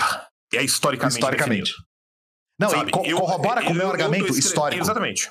Sabe assim, estou escrevendo um texto onde eu mencionei um cara que provavelmente é mais velho do que eu, histórico. E de- vamos ver o que é historicamente. Ah, definido pelo encolhimento do mundo pela tecnologia. À medida que a tecnologia aproxima as pessoas encolhendo o mundo, um número. é, é de uma qualidade Cara, literária. Cara, o que eu acho Primorosa, legal é o né? progresso sempre. Eu, eu, eu- adoro Sempre, isso, cara. sempre. É, é- é tudo sempre, tudo, nunca, só pode ser assim. É impossível ser de outro fato. Palavras que nós marxistas muito- adoramos, né? Sim, cara, mas sabe quem que adora muito isso, cara? Os maniqueístas. Sim. Tá? Aqui a gente tem que voltar lá atrás na, na- no- em Confissões do Magistro, quando Santo Anselmo converte Agostinho do maniqueísmo. Sabe? Porque assim, gente, o que é o maniqueísmo? O maniqueísmo era uma ideia religiosa da antiguidade, aonde você tem o Deus e o antideus, o ser e o não ser, o eu e o anti-eu Como categorias fixas. Como categorias fixas e você não tem área cinza nenhuma no meio. Sim. Esses caras são brutalmente maniqueístas. Pra, é, é só, é só X e anti-X, é preto e é branco, é eu e o não eu. É, é tudo isso, cara. O progresso sempre foi historicamente definido por quem, aonde, como, pra É. qual sociedade. Foda-se. Só existe uma história que é linear e ela sempre foi assim porque sim. E eu vou te falar, tio, é, uma das coisas que fez eu ter um alto rigor com o meu trabalho foi eu ser comunista. Porque como tudo está ao nosso desfavor, a gente tem que ter um rigor férreo em tudo que a gente argumenta. Porque esses caras não têm rigor nenhum. Como eles são lacaios da classe dominante, eles não precisam sustentar os argumentos deles perante uma estrutura que está desfavorável a eles. Então, eu falo pra vocês, se tem uma coisa que fez eu ser rigoroso com os meus estudos e com o conteúdo que eu crio pra internet, com o que eu escrevo, com o que eu falo, é o fato de eu ser comunista. Eu tenho certeza que o João sente a mesma coisa. A gente tem que sustentar nossos argumentos com muita solidez, porque o pano não é passado para nós da mesma maneira que é pra esses caras. A gente não pode falar sempre, nunca, sempre foi assim, é, ponto. Como é que ele falou aqui? Por definição. A gente não pode falar Por por definição. Definição. Senão, se eu falasse por definição, meu orientador da USP me dava um pescotapa, velho. um número cada vez maior de indivíduos se torna capaz de atender aos nossos infinitos, des- infinitos desejos. É extremamente emocionante lembrar. Caralho. É extremamente, É extremamente emocionante. emocionante lembrar. lembrar. Vai- eu senti que tá vindo uma lapada aqui, né? Que os Você- melhores tá cérebros da ele humanidade. Tá tentando lamber pra fora da jaula. Ele tá, é, ele tá assim, né? É extremamente emocionante lembrar que os melhores cérebros da humanidade trabalharam fervorosamente para possibilitar e facilitar o comércio entre indivíduos que não moram na mesma cidade e nem no mesmo país. Jaz aí a fonte da nossa imensa riqueza atual. É extremamente emocionante lembrar que provavelmente os cérebros da humanidade que trabalharam fervorosamente foram mal remunerados, foram explorados, tiveram seu trabalho expropriado em prol de uma classe dominante que se apoderou dessa riqueza e ganhou todos os créditos por essa inovação. Assim, será que, realme será que realmente há algo de surpreendente no fato de que a desigualdade aumentou nas últimas décadas? É... Não, Que bom, né? Que bom. Não é surpreendente e isso tá longe de ser o problema. Inclusive, assim que a sociedade de classe surge e assim que o modo de produção capitalista se torna dominante, nada disso é nada surpreendente. Eis um fenômeno que realmente não deveria causar surpresa alguma. Concordo com você de novo. A, a sua revelia, mas concordo. O que é realmente importante é que esse aumento da desigualdade foi um efeito feliz e lógico. Fatos e lógica, hein, João? De aumento no comércio global. Feliz e lógico. Posso voltar lá de trás Ian, e começar a falar um tanto de coisa? Desculpa, Pode tudo, cara. você- É, você meu pode Deus tudo. do céu, né, cara? Feliz e lógico, feliz e É, lógico. é, é, eu, eu morri um pouco por dentro com a definição histórica do progresso, né? Ter sempre acontecido assim. Né? Fico muito tocado com o é extremamente emocionante lembrar, cara. Sabe, que os melhores cérebros da humanidade trabalharam fervorosamente para facilitar o comércio. O- gente, os cérebros mais criminosos da humanidade trabalharam fervorosamente para escravizar os povos tá? E não os cérebros trabalharam fervorosamente para aumentar o comércio. Jaz aí a fonte da nossa imensa riqueza atual. A fonte da riqueza atual contemporânea jaz no comércio aumentado por cérebros maravilhosos. É muito, ideali é muito idealismo, né, cara? Cara, é, é- o, é- o idealismo junto com o deus voltismo, ele cria um negócio que é um troço assim de louco. É, is- ignora que essa riqueza foi construída em cima de corpos escravizados, né? E, Cara, e- nesse momento, o quem tá certo é o Achille Mbembe, é o devir negro do mundo. Sabe, assim, a história da contemporaneidade, a história da escravização, da morte, da brutal exploração, que começa com a exploração dos corpos, ele vai se espalhar para todos os corpos da humanidade. E, e isso tá corretíssimo. Sim. Sabe assim, tem hora que ele fica ali, né? Durante a vida dele, foi entrando Fanon e foi saindo Foucault e ele parou de falar tanta bobagem igual ele falava quando ele era mais novo. Ainda sobrou um pouco, na hora que terminar de sair, o Foucault salva. Tá? Mas neste ponto está correto de, de, de cima e embaixo. Essa é a história da contemporaneidade. A contemporaneidade é construída em cima de cadáveres. Tá? Nós somos um grande cemitério indígena. Sim. Tá? A, cada- a contemporaneidade é uma escada construída com osso e tripas humanas. Tá? Isso é a contemporaneidade. E aí ele fala assim: ah, mas tem algo de surpreendente que a desigualdade aumentou? Não apenas não é surpreendente, como é um efeito feliz e lógico do aumento do comércio. É muito cinismo, né? Cara, É é, de um grau de cinismo, porque assim, é... se a gente pega outros exemplos históricos, e obviamente esses caras não pegam exemplo histórico de lugar nenhum, porque eles estão pouco se fudendo para qualquer experiência vívida, para qualquer coisa que materialmente aconteceu, mas não é uma questão inexorável que o aumento do comércio gere necessariamente um aumento de desigualdade e um aumento na exploração.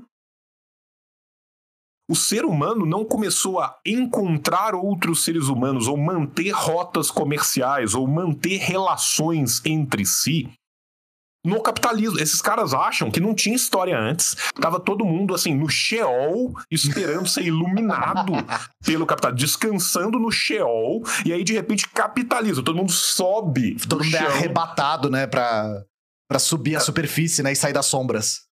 sai das sombras e, e começa a agir de forma capitalística. Porque é a única forma que o cérebro humano consegue vislumbrar de interação social.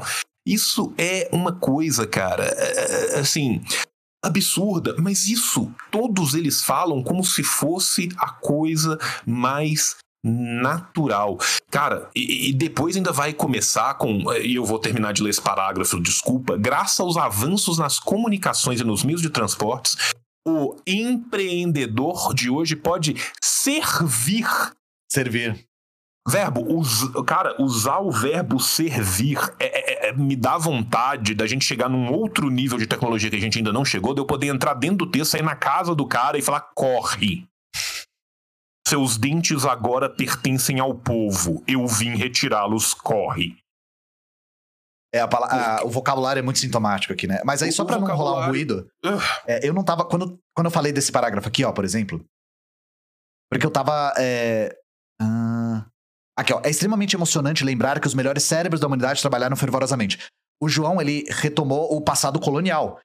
E, e corretíssimo. Mas o, quando eu estava me referindo ao cérebros humanos da humanidade serem da classe trabalhadora que foi negligenciada, eu estava me referindo, por exemplo, às pessoas que foram capazes de desenvolver a tecnologia necessária para a Amazon circular suas mercadorias, por exemplo. E esses cérebros, esses cérebros que pertencem à classe trabalhadora explorada, nunca são lembrados por esses liberais. Meu ponto era esse, sabe? Meu ponto era esse. Só pra vocês não acharem que a gente tava falando de coisas opostas. A gente não tá. Não, não estamos. São coisas complementares, é. sabe? Então, assim, é, é, Porque se esquece a historicidade e se esquece o presente contínuo Sim. também. Tá? Porque eles falam de um jeito. É, é sempre a garagem. É, é, a é mítica a garagem. da garagem. É a garagem. É a sim. mítica da garagem. É o cara sozinho numa garagem, ele vai. É o Homem no... de Ferro, né? O arquétipo do Homem é de Ferro. É o Homem de Ferro, é o arquétipo do Homem de Ferro. O cara sozinho numa garagem, ele vai num supermercado da esquina dele, lá ele compra berílio e, e uma bomba de cobalto. Volta sim. e cria um grande evento. Isso é um dos grandes problemas. Eu não sei se você sabe, João, mas uma das, das áreas que eu me aprofundei na, na USP foi CTS, né? Ciência, Tecnologia e Sociedade. E eu sei, esses dias você estava mostrando o livro do Thomas Kuhn, que é um dos livros que a gente lê e debate bastante. E uma das coisas que a gente aprende em CTS é que não existe uma definição encerrada de, do que é ciência. Uhum. É muito difícil definir o, o que é ciência de maneira metafísica mesmo, como uma categoria fixa. Só que existe uma coisa que é difícil de desassociar da ciência. A ciência é necessariamente um fenômeno coletivo. Não existe ciência isolada. Não existe o cientista no laboratório sozinho, isolado por anos e anos e anos, e ele desenvolve alguma tecnologia nova sozinho. Isso não existe na prática e nunca existiu, gente. Inclusive, a ciência como nós conhecemos hoje surge por volta do século XV e XVI, sendo generoso, por conta do surgimento da imprensa, porque a imprensa torna possível a circulação do conhecimento entre pesquisadores e cientistas. As coisas são indissociáveis. Isso que impede a gente de falar em ciência nos mesmos termos antes do surgimento da imprensa e depois do surgimento da imprensa. Este mito da garagem do Homem de Ferro é isso, é um mito, não existe na realidade. Inclusive, ele está imbuído de uma ideologia muito perversa muito perversa. Porque é, ele, ele cria. Vocês conseguem ver nesse texto qual que é o problema? Ele cria a ilusão de que quem desenvolve a realidade material são indivíduos iluminados e não a classe trabalhadora despendendo do seu trabalho de forma coletiva. E outra coisa, né, Ian? Porque assim, quem desenvolve em última instância é a ideia. É. É o torrão. É, é, uma inversão de valores, né? É uma inversão é, de. É inversão, né? O, o, criador se torna criado, a criatura Sim. se torna criador. Né? Em última instância, estes homens são privilegiados em seus nascimentos, Sim. têm cérebros superiores que estão dotados de ideias que eles manifestam essas ideias fisicamente, mas a ideia já existia ali. Sim. E, e perguntaram é, então, para mim assim, no chat o que, que é atávico, porque eu usei essa palavra, atávico. Atávico é transmitido de pai para filho, transmitido familiarmente. Por que, que eu não usei genético? Porque a palavra atávico precede a ideia de genética. Porque a ideia de atavismo, de transmissão natural, familiar, numa linhagem, já existia antes da ideia de genética. E é uma coisa um pouco mais. É, mais. Não é, não é calcado na biologia. Uhum. A ideia de atavismo não é calcada na biologia.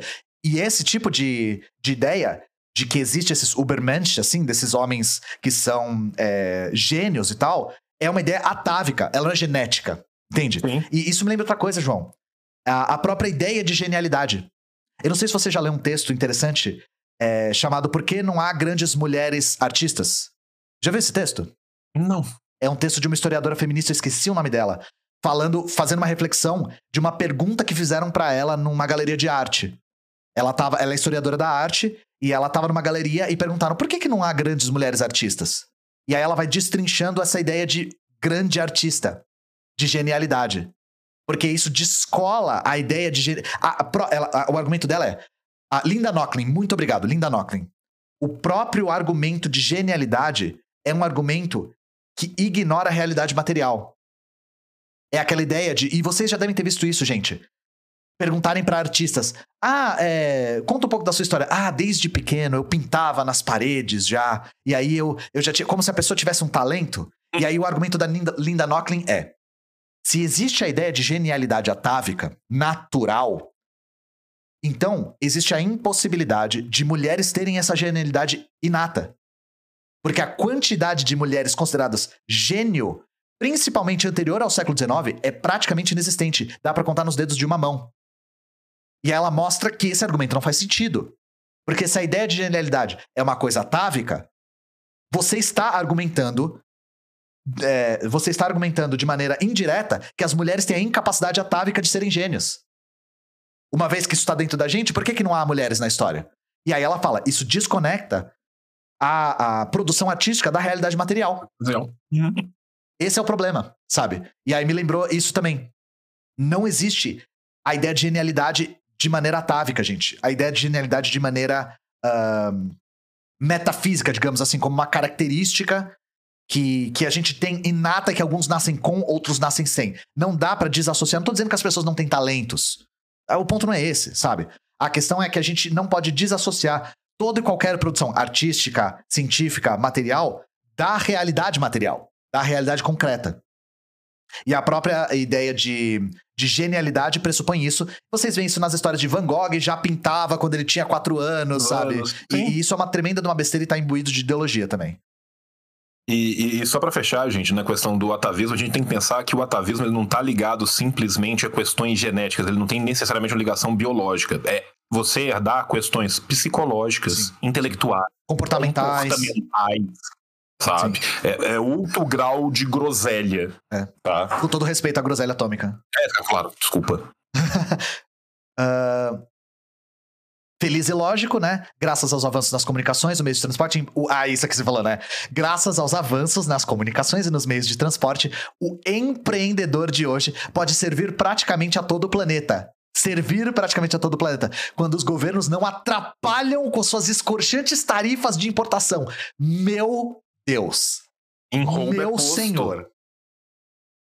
Meu, meu Deus.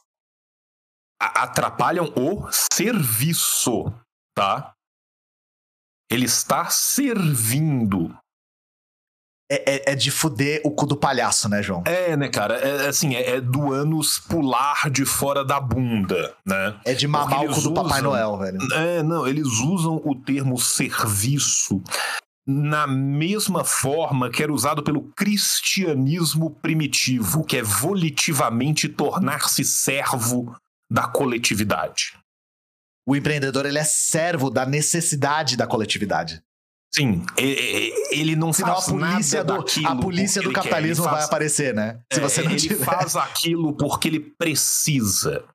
Porque ele é um servo da coletividade. Ele pensa, como eu. Ele acorda de manhã e fala, como eu ajudei as massas hoje. Ele fala olhando pro espelho, né? E se a resposta for não sei, ele tem que ajoelhar no milho e fazer uma penitência, né?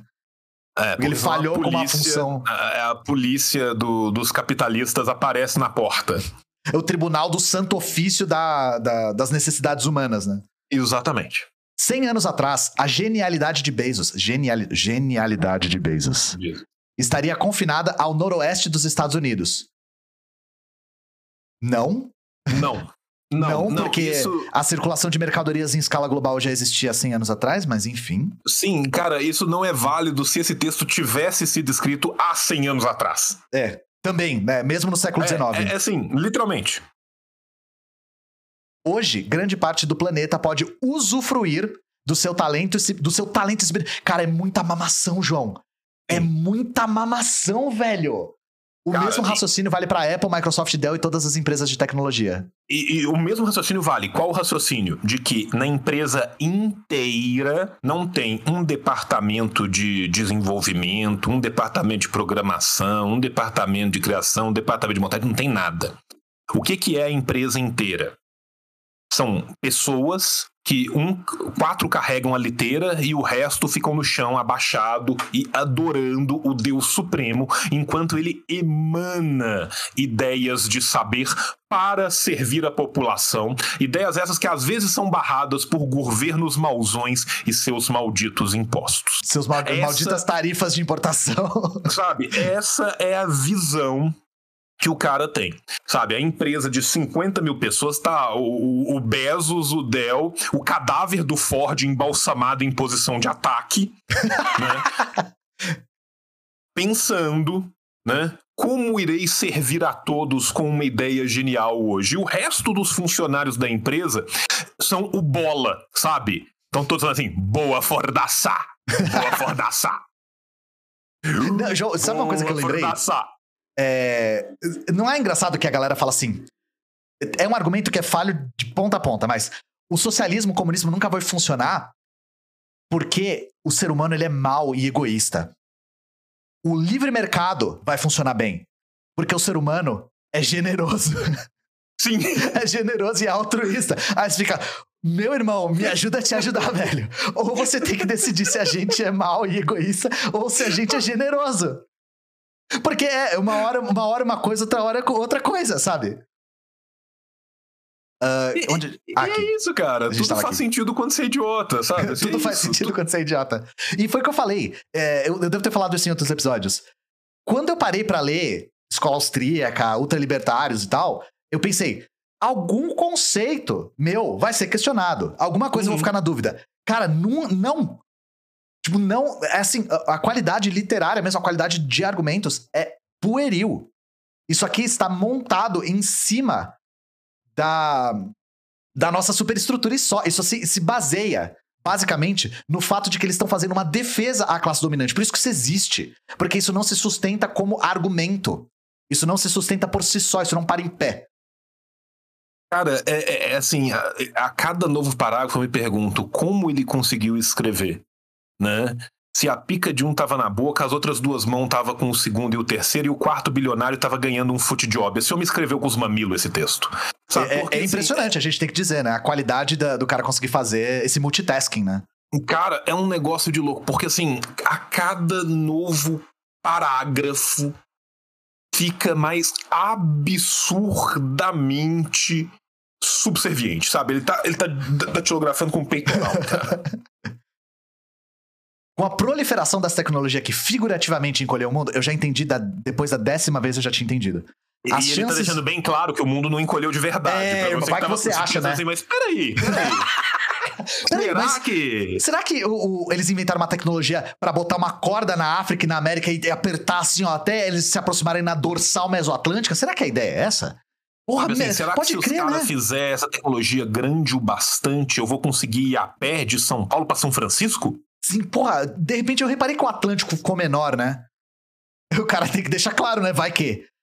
Isso aqui, João, sabe o que, que é? É um homem que conhece o seu público-alvo. é esse homem conhece o seu público-alvo. As chances de mentes empreendedoras geniais, ó, a ideia de genialidade de novo, servirem aos desejos do mundo, servirem aos desejos do, desejos mundo, do mundo, aumentaram exponencialmente. E, consequentemente, também aumentaram as chances dessas mentes geniais se tornarem impressionantemente ricas. E ao enriquecerem, tais pessoas também melhoram o nosso padrão de vida e nos enriquecem. Ele tá, tá em parafuso aqui já, né? Ah, e, e assim, ao enriquecerem, tais pessoas aumentam o nosso padrão de vida e nos enriquecem. Como? Por meio de enriquecimentos. Por Sim. quê? Porque são mentes geniais. Não, e aí, eu, sendo é, um pouco mais, indo um pouco além do argumento dele, tenho certeza que se perguntasse, eles iam usar padrão de consumo como parâmetro. Fica Porque é o que eles irão. É, porque eles falam assim: hoje em dia, até uma pessoa de favela tem celular, tem smartphone. E ela ainda mora na favela. Ela. Você tá, inclusive, fazendo um argumento contrário ao seu argumento. E não percebe. É. O problema é Mas- esse. Mas é aquilo, né? Assim, é... não, o, o- o feudalismo melhorou demais a partir do século XII. Por quê? Porque agora o arado é de ferro. Sim. O arado de ferro foi uma grande inovação. Tenho certeza que os servos que estavam lá é, depois do Rio Reno estavam se sentindo muito melhores depois da inovação do arado de ferro, né? Sim. Você, em vez de trabalhar 16 horas por dia, você trabalhava 16 não, porque eles tinham que trabalhar quando era de sol, né? Só, Mas, exatamente. é, Mas assim, em vez 12 de horas, trabalhar 12 horas por dia, você passou a trabalhar as mesmas 12 horas Só que com arado de dia, ferro. Só que com arado de ferro. Sim, elas nos enriqueceram. A riqueza, como disse o economista Matt Ridley, é a vida tornada mais fácil e confortável em decorrência dos mercados, das máquinas, da tecnologia e das outras pessoas. Eu, eu sinto que o cara, É. quando ele começou a escrever isso, ele esqueceu que existiam pessoas. Sim. Não parece muito isso que é? Mercado, do que que é? É, é- é mercado, mercado, né? Mercado. Mercado, primeiro de tudo. Primeiro mercado, mercado lógico. tem o quê no mercado? Mercado é máquina, tem máquina também, né? Tecnologia e. Mano, fugiu aqui, tá na ponta da língua. Ah, é? Trabalhadores, né? Vamos colocar pessoas que trabalhador pega mal, coisa de esquerda, falar trabalhador. Hoje mesmo as pessoas mais pobres dos países ricos e daqueles países cujos governos não atrapalham severamente o livre comércio e a criação da riqueza. Porque a gente sabe que os Estados Unidos foi, é um exemplo disso aqui, né? Os Estados Unidos é um exemplo de um país que se ergueu em cima do Estado mínimo, né, João Carvalho? Tem acesso Sim, a né? confortos e amenidades Gente, que teriam mas- assombrado bilionários não muito tempo atrás. Olha o que eu falei, filha da o puta! não intervencionismo britânico, né? Também, a gente sabe muito bem disso, né? O não intervencionismo britânico. Eu, te- eu sabia, cara, não ia gastar dois parágrafos, cara. não Aqui, ia ó. gastar dois parágrafos. Os caras sempre falam, tipo, ah, hoje você tem coisas que um rei do passado não imaginaria ter. Smartphone. Sabe o que, que um rei do passado não tinha? Que trabalhar até os ossos. Isso é uma coisa que ele não tinha. Isso é uma coisa que o Mark Fisher fala no Realismo Capitalista que eu acho interessante. É, de todas as promessas que o capitalismo faz, tem uma que ele sequer ousa fazer. E quando eu falo ele, é os ideólogos do capitalismo. Te prometer que você vai trabalhar menos. Uhum. Isso é uma das coisas que o capitalismo nem ousa falar que vai te providenciar. Porque, é assim, é a mentira mais esdrúxula possível.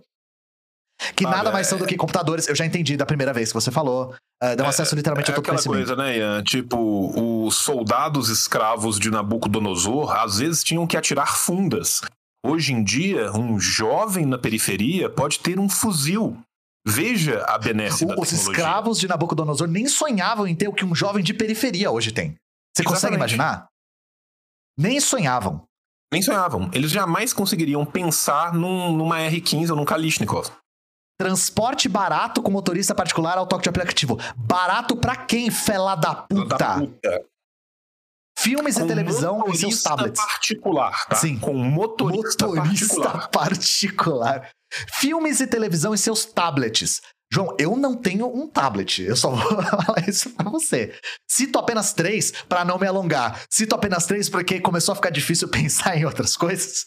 E aí eu vou citar só três pra não pegar mal. Pra não É me contradizer coisa, mais né? ainda. Você tem que continuar se deslocando da periferia, porque você não pode viver no centro, para trabalhar e ser explorado ao longo de 14 horas, mas em vez da gente ir em alguma coisa de transporte público, porque a gente sucateou o transporte público para investir numa indústria privada, agora você pode pegar um, um trabalhador que é terceirizado ou quarteirizado, Quarteirizado, e né? chamá-lo de seu chofer, Chofer. enquanto um escravo leva o outro escravo para ser escravizado.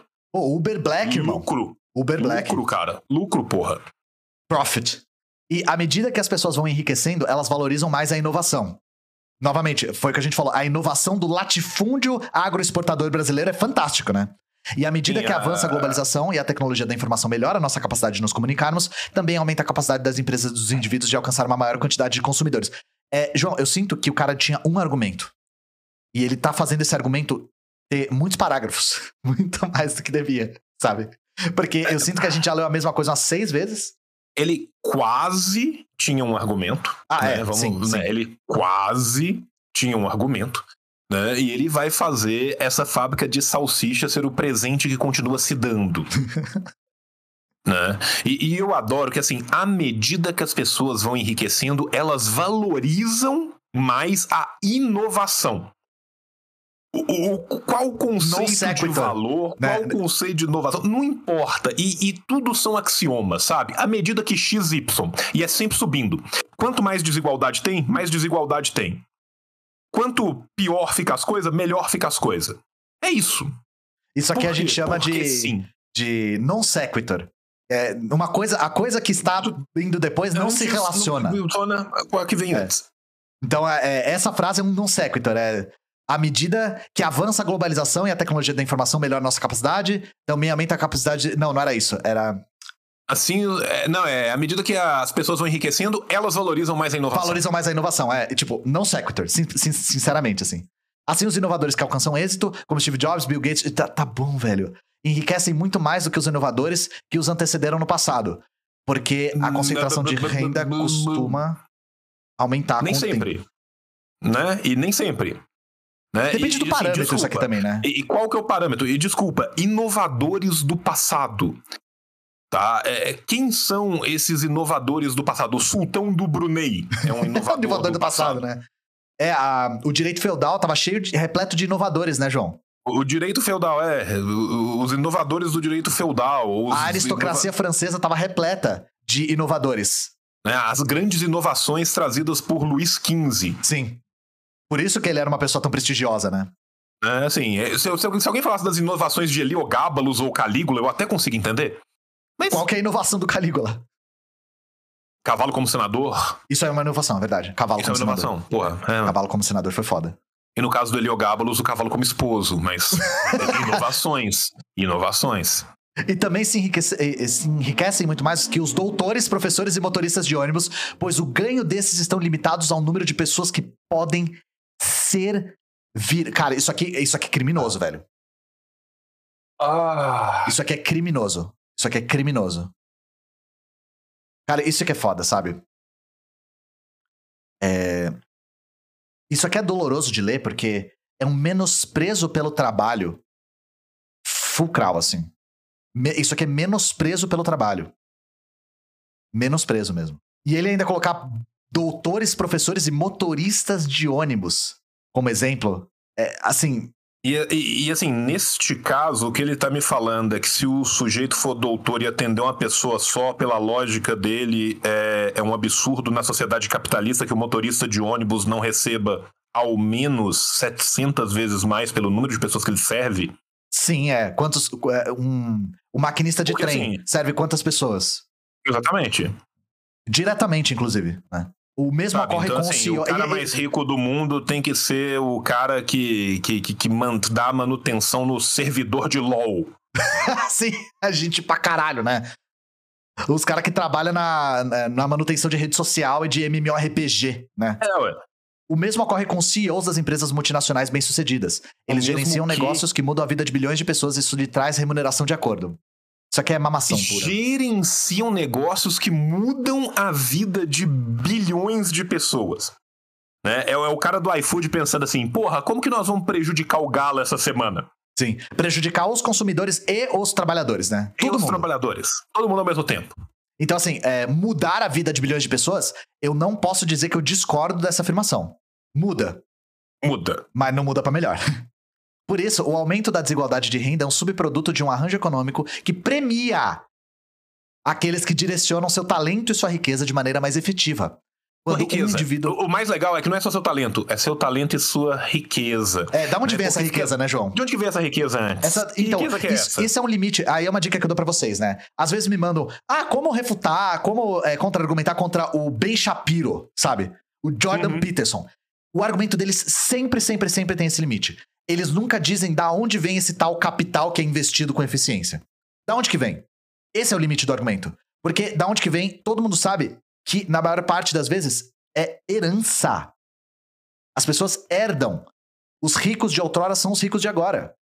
Um detalhe que não somente herdam, como depois de herdar, são privilegiados pelo Estado mauzão. É, desconsiderando esse elemento. É. Né, o que eu acho muito legal é porque o Estado é muito mal quando ele recolhe impostos, mas quando ele pega esses impostos e investe nas elites, aí a gente fica caladinho e olha para outro canto. Uhum. Quando esse Estado dá essas remissões fiscais, ele está ajudando a economia. É, Duas histórias amigo, pouco vem. difundidas. Calma aí, calma aí, calma aí, calma aí. Eu, eu vou pegar um cigarro, eu não vou aguentar, cara, sabe? Assim, eu, eu, eu preciso de chupar a droga, eu preciso de estrondar na noia pra eu conseguir tancar. Me dá dois segundos. Eu vou só pegar água também. Levantemos, chat. O João tá fumando noia, eu tô bebendo gimo e a gente vai continuar aqui. O que, que você ia falar, tio? Cara, eu, eu até esqueci o que, que eu ia falar, cara, porque é, essa foi muito. Quando vê as histórias de, de superação, cara. Histórias de superação, esperando. né? Chora se você Menino chorou. Char- Me- Menino Charlinho do capitalismo primitivo. Vamos ver as, as histórias pouco difundidas. Jamais foi explicado por que seria deletério para a economia indivíduos buscarem carreiras que, caso bem-sucedidos, se tornarão muito mais desiguais em relação aos seus pares. Levando ao extremo, se um grupo de cientistas descobrir a cura definitiva para o câncer e enriquecer enormemente por causa dessa descoberta, os críticos da desigualdade terão de exigir que essa descoberta seja revogada, pois levou a um aumento da desigualdade. Vamos falar da vida real, João? Provavelmente o grupo de cientistas que descobrir a cura definitiva para o câncer não vai enriquecer. Sim. Tá? Porque o grupo de cientistas que pesquisa esse tipo de coisa. Vamos trazer para a realidade do Brasil? O grupo de cientistas que pesquisa esse tipo de coisa são cientistas financiados por bolsas de fomento de pesquisa do Estado, que estão sendo paulatinamente sucateados, não são bem remunerados, mal conseguem sobreviver. E assim, isso é um exemplo de como tem pessoas que estão dispostas a pesquisar apesar dos pesares, assim. E isso Não, é uma coisa e que eu assim, acho e, e não tem nenhuma lógica de mercado envolvendo este exemplo no caso que ele deu. Eu adoro que eles dão um exemplo e depois tiram um exemplo de tudo, né? Mas não pode considerar o mercado, não pode considerar a indústria farmacêutica, não pode considerar a indústria de, de transformação, não pode considerar a- bioquímica, não pode considerar nada. né? Os cientistas vão des- descobrir e, e como que eles vão tratar essa escrófula por meio de suas mãos taumaturgas. Sim. Eles descobrem a maneira, o jutsu, né, de cura do, do É. câncer, né? E aí eles vão usar esse jutsu que eles descobriram pra enriquecer. Provavelmente são cientistas que vão descobrir métodos através de pesquisa estatal. E aí, provavelmente, a indústria farmacêutica vai se apropriar desse tipo de inovação científica e vai ter lucros vultosos em cima dessa inovação, porque é assim que acontece sempre. Isso quando não são pessoas que fazem trabalho de campo com comunidades originárias, como as indígenas brasileiras, descobrem, descobrem não, se apropriam da medicina fitoterápica indígena, é, patenteiam esses princípios ativos e ficam ricos enquanto as terras indígenas diminuem cada vez mais e a mineração ilegal avança cada vez mais nas terras indígenas dessas mesmas pessoas que foram responsáveis por essa inovação que na verdade é conhecimento indígena milenar. né? Isso E sem levar nada o- disso em consideração. E o mais legal é que as pessoas que são críticos da desigualdade terão. Pe- pe- Perceba a obrigatoriedade. Tudo é obrigatório. Tudo é tudo, tudo é nada, tudo é nunca. né? Terão que exigir que a descoberta seja revogada. Porque Sim. levou a um aumento da desigualdade. Para serem Elas não coerentes. podem- elas É. não podem, por exemplo, exigir que essa descoberta seja universalizada. Sim. Elas não podem. Elas não podem. Foi descoberto, tem que revogar. Não que haja uma quebra de patente, né, Pra que isso beneficie as necessidades humanas, não. Não pode. Não pode. Tem que revogar. A dicção do Ian fica melhor quando ele tá puto. Isso é uma coisa que eu descobri, João. Eu sempre acho que quando eu tô, tô tranquilo, minha dicção fica ruim. Mas quando alguém no chat fala alguma coisa que me deixa puta, aí minha dicção fica como? Então, assim, toda vez que eu tô falando alguma. Toda vez que eu não estou afiado na dicção, chat, me xinguem, tá? Porque aí eu vejo se eu consigo. Toda vez Melhorar. que vocês mandam assim, Ian, um dia você será um ótimo professor. Exato, é. Essa aí, porra, eu fico como? Nessa mesma linha, ó quem tá de volta aqui, João. Ah, Henri Ford morreu muito rico. Steve Jobs morreu valendo bilhões. Valendo bilhões é incrível, bilhões. né? E Michael Dell vale dezenas de bilhões. Como exatamente o fato de eles serem muito ricos prejudicou você? A gente já falou sobre isso. Alguém realmente diria que o mundo estaria melhor caso esses três fossem mer- meros preguiçosos sem ambição? Sim. A desigualdade, sem dúvida, seria menor. Sim. Sim. Yes. Yes. Yes. Quando o Rockefeller começou a vender querosene. Ai, vai ser essa história do querosene. outro, não, vai ser a história é do querosene coisa. de novo. Filha da. p- Eu odeio essa história do querosene, cara. Que ódio. Caso você não tenha ouvido essa história, assim, você não sabia o que você estava perdendo. Em 1870, ele detinha aproximadamente 4% do mercado. Já em 90, ele detinha 85% do mercado. Como ele conseguiu esse aumento estrondoso da sua fatia do mercado? Foi espoliando os consumidores? Muito pelo contrário. Os preços do galão de querosene desabaram. Eram de 30 centavos em 69 e despencaram para 6 centavos em 97. Rockefeller reduziu, reduziu seus preços exatamente para aumentar a sua fatia do mercado, estabelecer um monopólio para aí sim aumentar o preço. É assim que funciona, seu filho da puta. Ao agir assim. Só fazer um, um, um outro comentário. Olha que legal. O Rockefeller foi um dos principais responsáveis pela primeira agência controladora do mundo, né? Que foi a agência controladora de estradas férreas nos Estados Unidos. O Rockefeller conseguiu apoio governamental para transformar em oligopólio e posteriormente em monopólio. Sim tá? Mas esse, mas o Estado, ele é muito mal quando ele interfere na economia, a não ser quando ele interfere para ajudar super-homens nazistas. Sim, sim. E assim, é, eu lembro de só uma anedota, tio. É, algum liberal idiota publicou assim: Rockefeller inventou o hábito de ler à noite. Porque ele fez o querosene ficar muito. Você já viu isso? Ele fez o querosene é, ficar muito mais acessível. Aí eu não sei quem publicou assim: Irmão, existia vela antes. Aí o cara tomou bloco. cara, assim, literalmente todas, todas, todas as litogravuras, as pinturas, as representações de monges copistas medievais é dos malucos trabalhando à luz de vela. Todas. É vela, é só ter a vela. Ah, a vela é inacessível, não. As pessoas faziam vela em casa, elas fabricavam as velas em casa. Era uma coisa de artesanato é, doméstico, inclusive feito por mulheres, inclusive. É, era uma coisa muito comum que você vê em textos da, da Rússia do século XIX e tal. Cara, por que, que as bibliotecas, naquele negoção gigante que você podia pôr seis livros, que Sim. era o Google da época, Sim. ele tem um espaço de um castiçal? Sim. Olha que loucura. Né? É Mas é, o Rockefeller inventou o hábito esperando, de Eles estavam esperando o Rockefeller inventar a vela para eles jogarem querosene em cima da vela e pôr fogo. Um dia vai surgir um homem que vai inventar alguma coisa que a gente vai poder colocar nesse recipiente, que vai poder fazer a gente fazer uma coisa que a gente nunca conseguiu: ler à noite. Sim. Ao agir assim, ele afastou a concorrência e aumentou estudosamente sua riqueza. Sim, ele estabeleceu um monopólio. Mas, Olha. simultaneamente, melhorou a qualidade de vida das pessoas. A Standard Oil do Rockefeller tornou a gasolina tão barata que possibilitou a Ford criar um mercado de massa para o seu modelo T e estabelecer outro monopólio. É, é o meio que a gente já contou como que foi isso, né? É. Já, e, e com também aí, ó, é, investimento aí, do ó, Estado. Vem. Já Henry Ford, por sua vez, duplicou o salário. Ah, a história do salário básico dos seus empregadores em 14. A lenda é que ele fez isso para possibilitar seus funcionários a compra de Fords. Falso. A verdade é que ele aumentou o salário de seus empregadores para diminuir a rotatividade deles. Em 13, a rotatividade dos empregados na economia americana era de incríveis 370%. Ford, ao aumentar o salário e diminuir a rotatividade, reduziu seus custos trabalhistas, pois não mais tinha de treinar novos empregados. E ao fazer isso, sua riqueza aumentou exponencialmente, mas a qualidade de vida dos seus consumidores também. Ao uh... atrelar os seus funcionários a uma dívida casada paga com seu próprio trabalho, inventando uma nova visão de escravidão contemporânea, ele tornou a vida deles muito melhores, porque eles podiam comprar o carro que eles mesmos iriam pagar e consertar.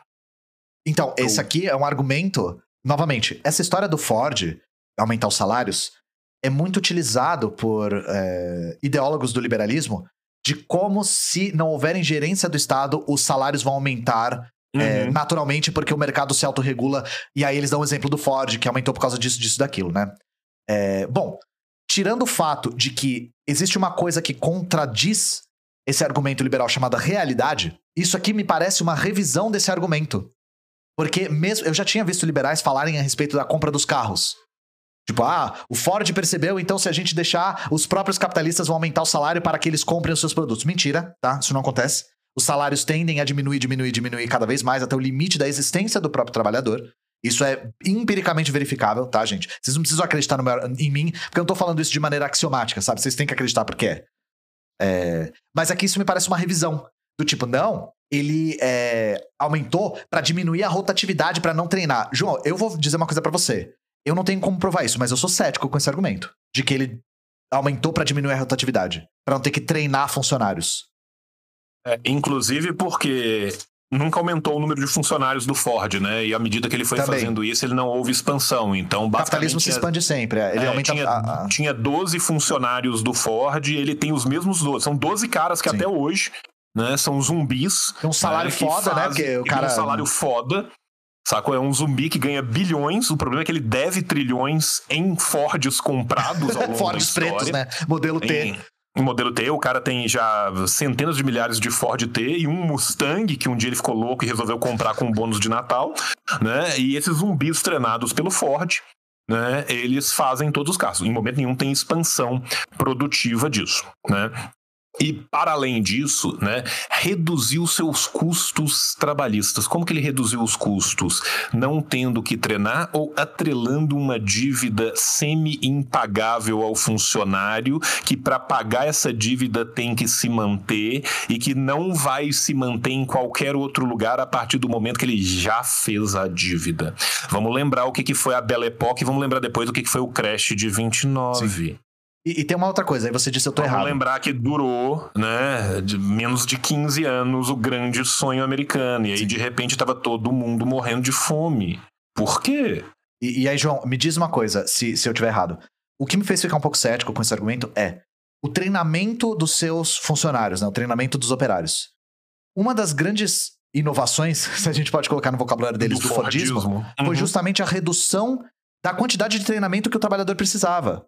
Exatamente. Então eu fico muito cético com isso, porque É, O cara fala treinamento, gente, como se o cara fosse um engenheiro da NASA. como se ele fosse um artesão, sabe? Que tem que fazer o carro de cabo a rabo. É, a- o sistema Fordista, ele fragmentou o trabalho de tal maneira que as pessoas faziam movimentos que eram extensões das máquinas, basicamente. Sim, é um movimento repetitivo. E aí, que tipo de treinamento isso demanda? Demanda muito pouco.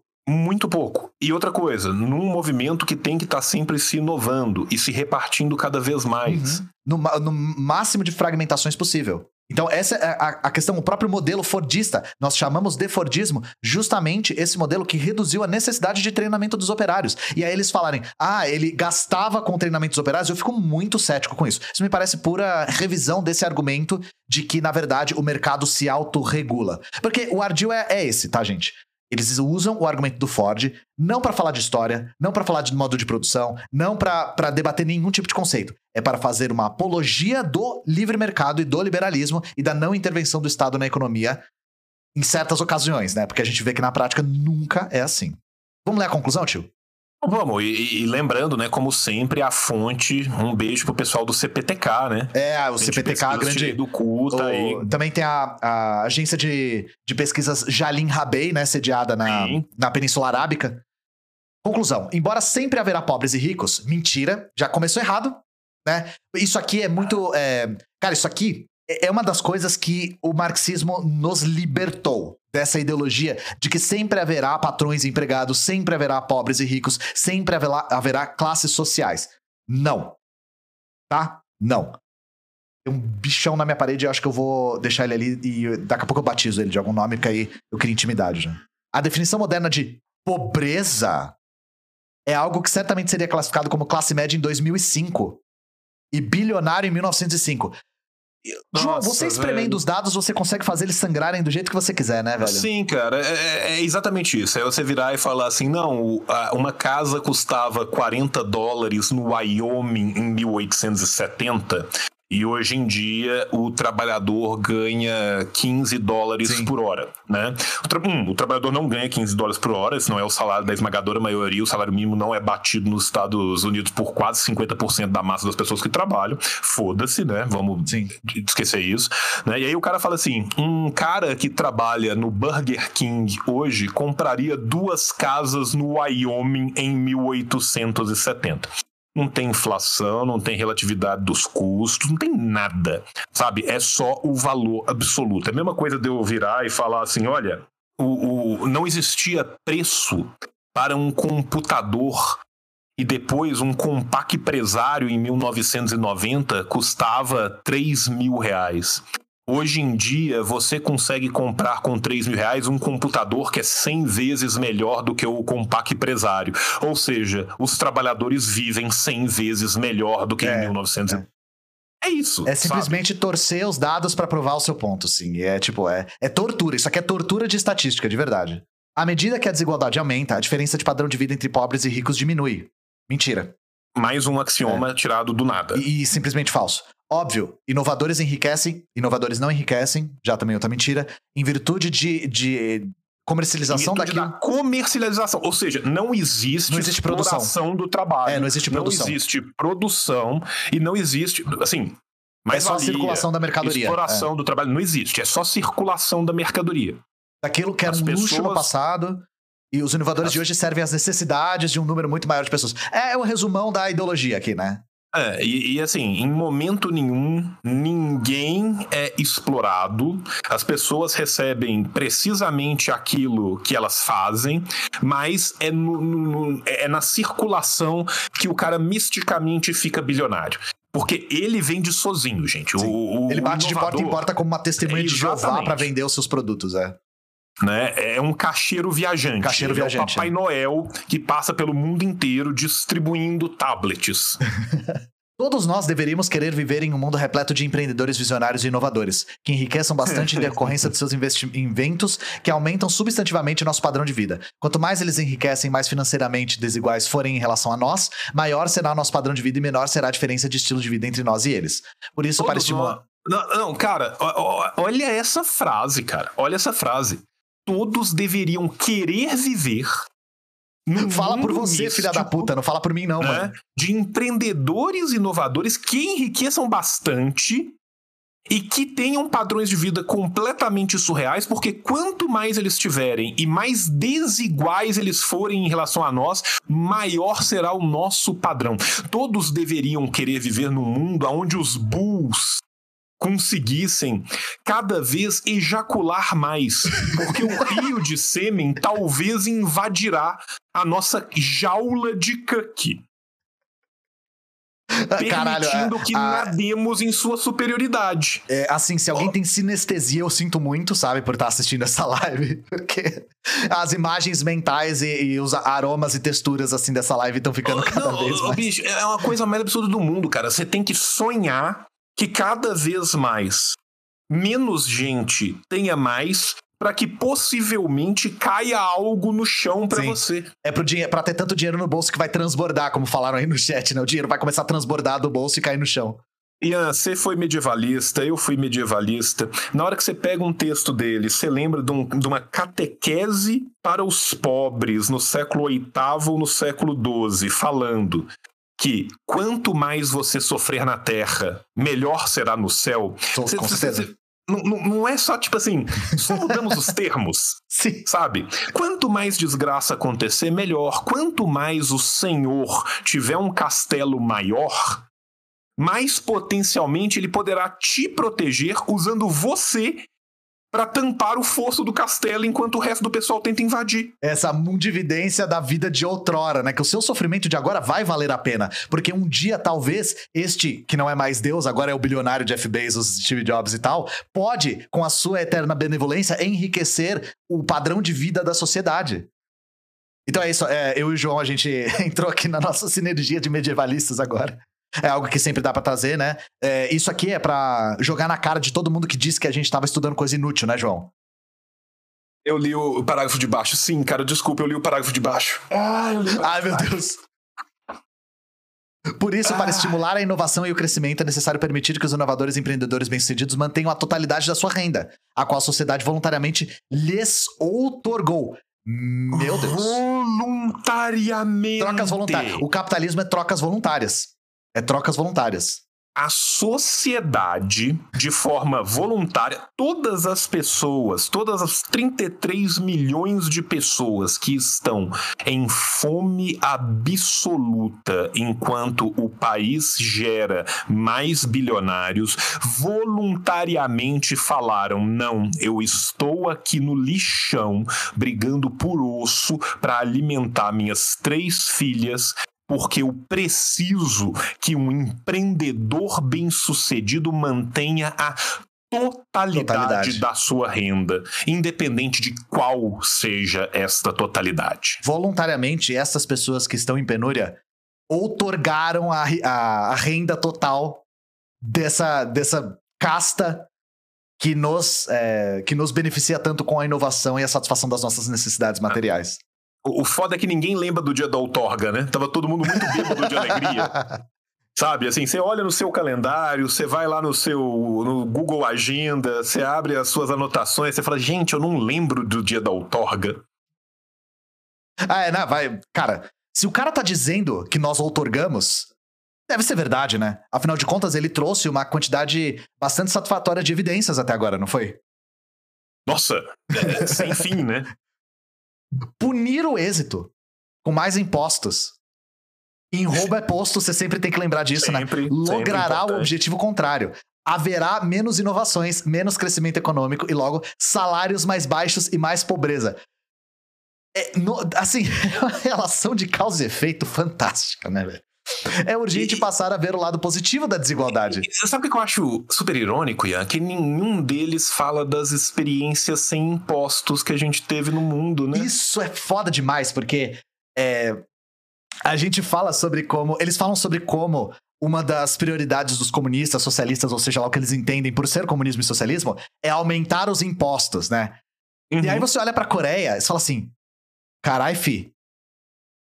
Aumentou o imposto pra carai, né? Aumentou tanto que deu a volta na lógica e volta. acabou na década de 70. Você olha pra Albânia e fala assim: ô Zé, porra, essa aí não era pra aumentar imposto, não, Zé? Que história é essa de não ter imposto? Então, é, é a completa. E eu sinto que essa galera nem sabe que isso existe, né? Nem sabe que isso é uma possibilidade.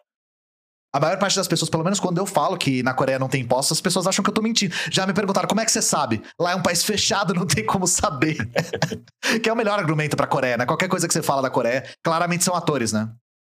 Não, e o mais legal é que assim, é, ressuscitou um pônei, matou uma pessoa com, Sim, com míssil. um míssil, É. só pode ter um corte de cabelo, tudo isso é aferível. Alferível. Mas, é, tipo, como funciona o parlamento, né? Qual é Como o cargo do funciona Kim? o parlamento, quais são os cargos que um tem ou não tem, como funciona a estrutura do país, sendo que existe uma gigantesca comunidade diplomática residente de outros países, Sim, isso é impossível. impossível auferir. Porque as pessoas que entram lá, elas se transformam em Juche.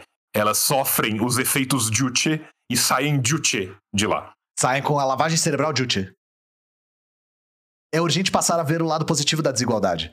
Por isso, É a urgente. genuína. É, é urgente, é foda, né? Por isso, a genuína preocupação não tem de ser com a pobreza relativa, mas sim com a pobreza absoluta. Ah, vai vir outro argumento tradicional aqui. está sendo devidamente aniquilada pelo capitalismo. Mentira. Isso aqui é só mentira. Mas vamos A pobreza está sendo vamos aniquilada contar- pela- vamos- pelo vamos capitalismo como que isso é feito, né? Eles pegam os dados e falam assim, olha gente, como que nos últimos 20 anos X pessoas saíram debaixo do nível de pobreza extrema. E eles nunca falam assim, onde que elas Onde? saíram Exato. É só, essa é a pergunta Aí que tem que ser respondida. Onde? É, onde? Onde que elas saíram? Aí você vai olhar e aí é China, Laos, Vietnã.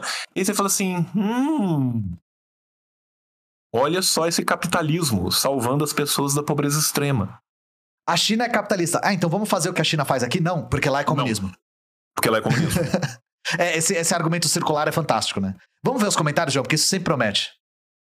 Garcia. Nunca é demais repetir o que sempre é dito aqui. Abre aspas. Sempre que vejo uma pessoa parolando sobre desigualdade, faço a seguinte pergunta a dois pontos. Será que ele está genuinamente preocupada, ela está genuinamente preocupada com os pobres ou está apenas indignada com os ricos? Eis uma maneira de descobrir a diferença. Sempre que alguém reclama sobre a desigualdade de renda, pergunto a ela se ela aceitaria que os ricos ficassem ainda mais ricos se isso, no entanto, significasse condições de vidas melhores para os mais pobres. Se a resposta for não, ela está admitindo que está importunada apenas com que os que os ricos têm e não com que os pobres não têm.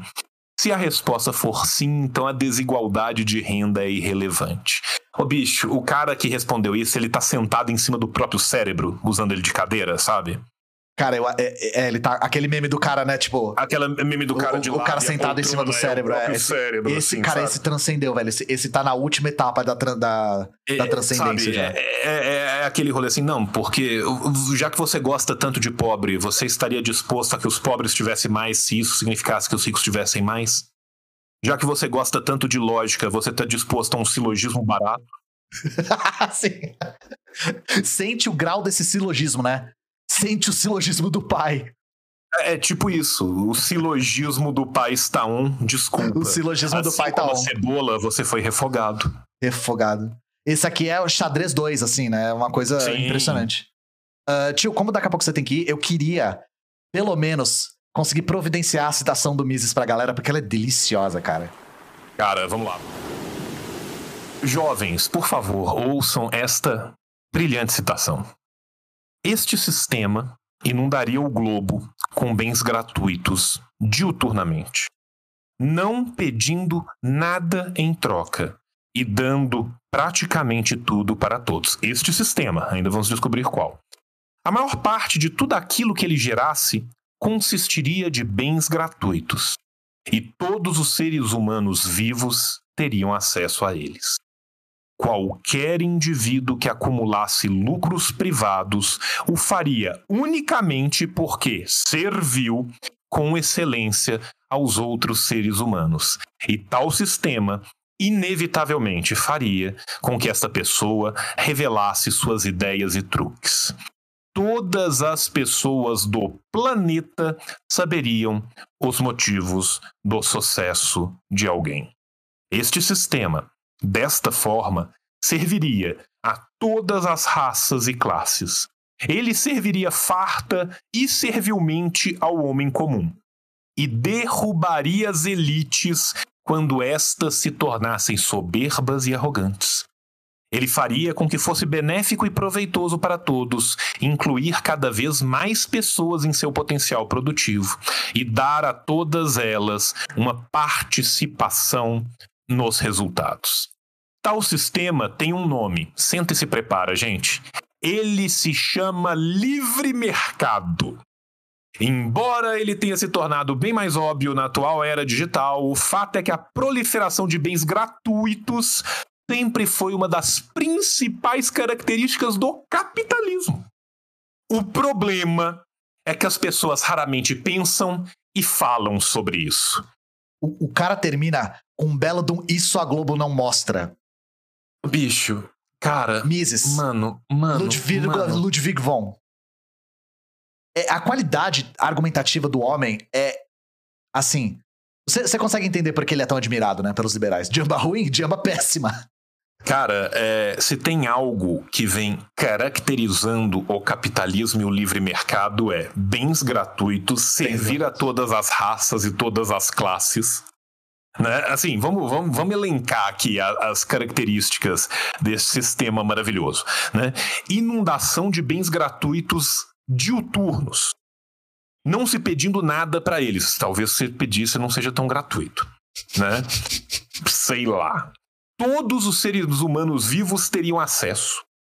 Todos os segredos de todas a- a- as nações e de todos os empreendimentos e de toda a maquinária, tudo seria desvelado e público.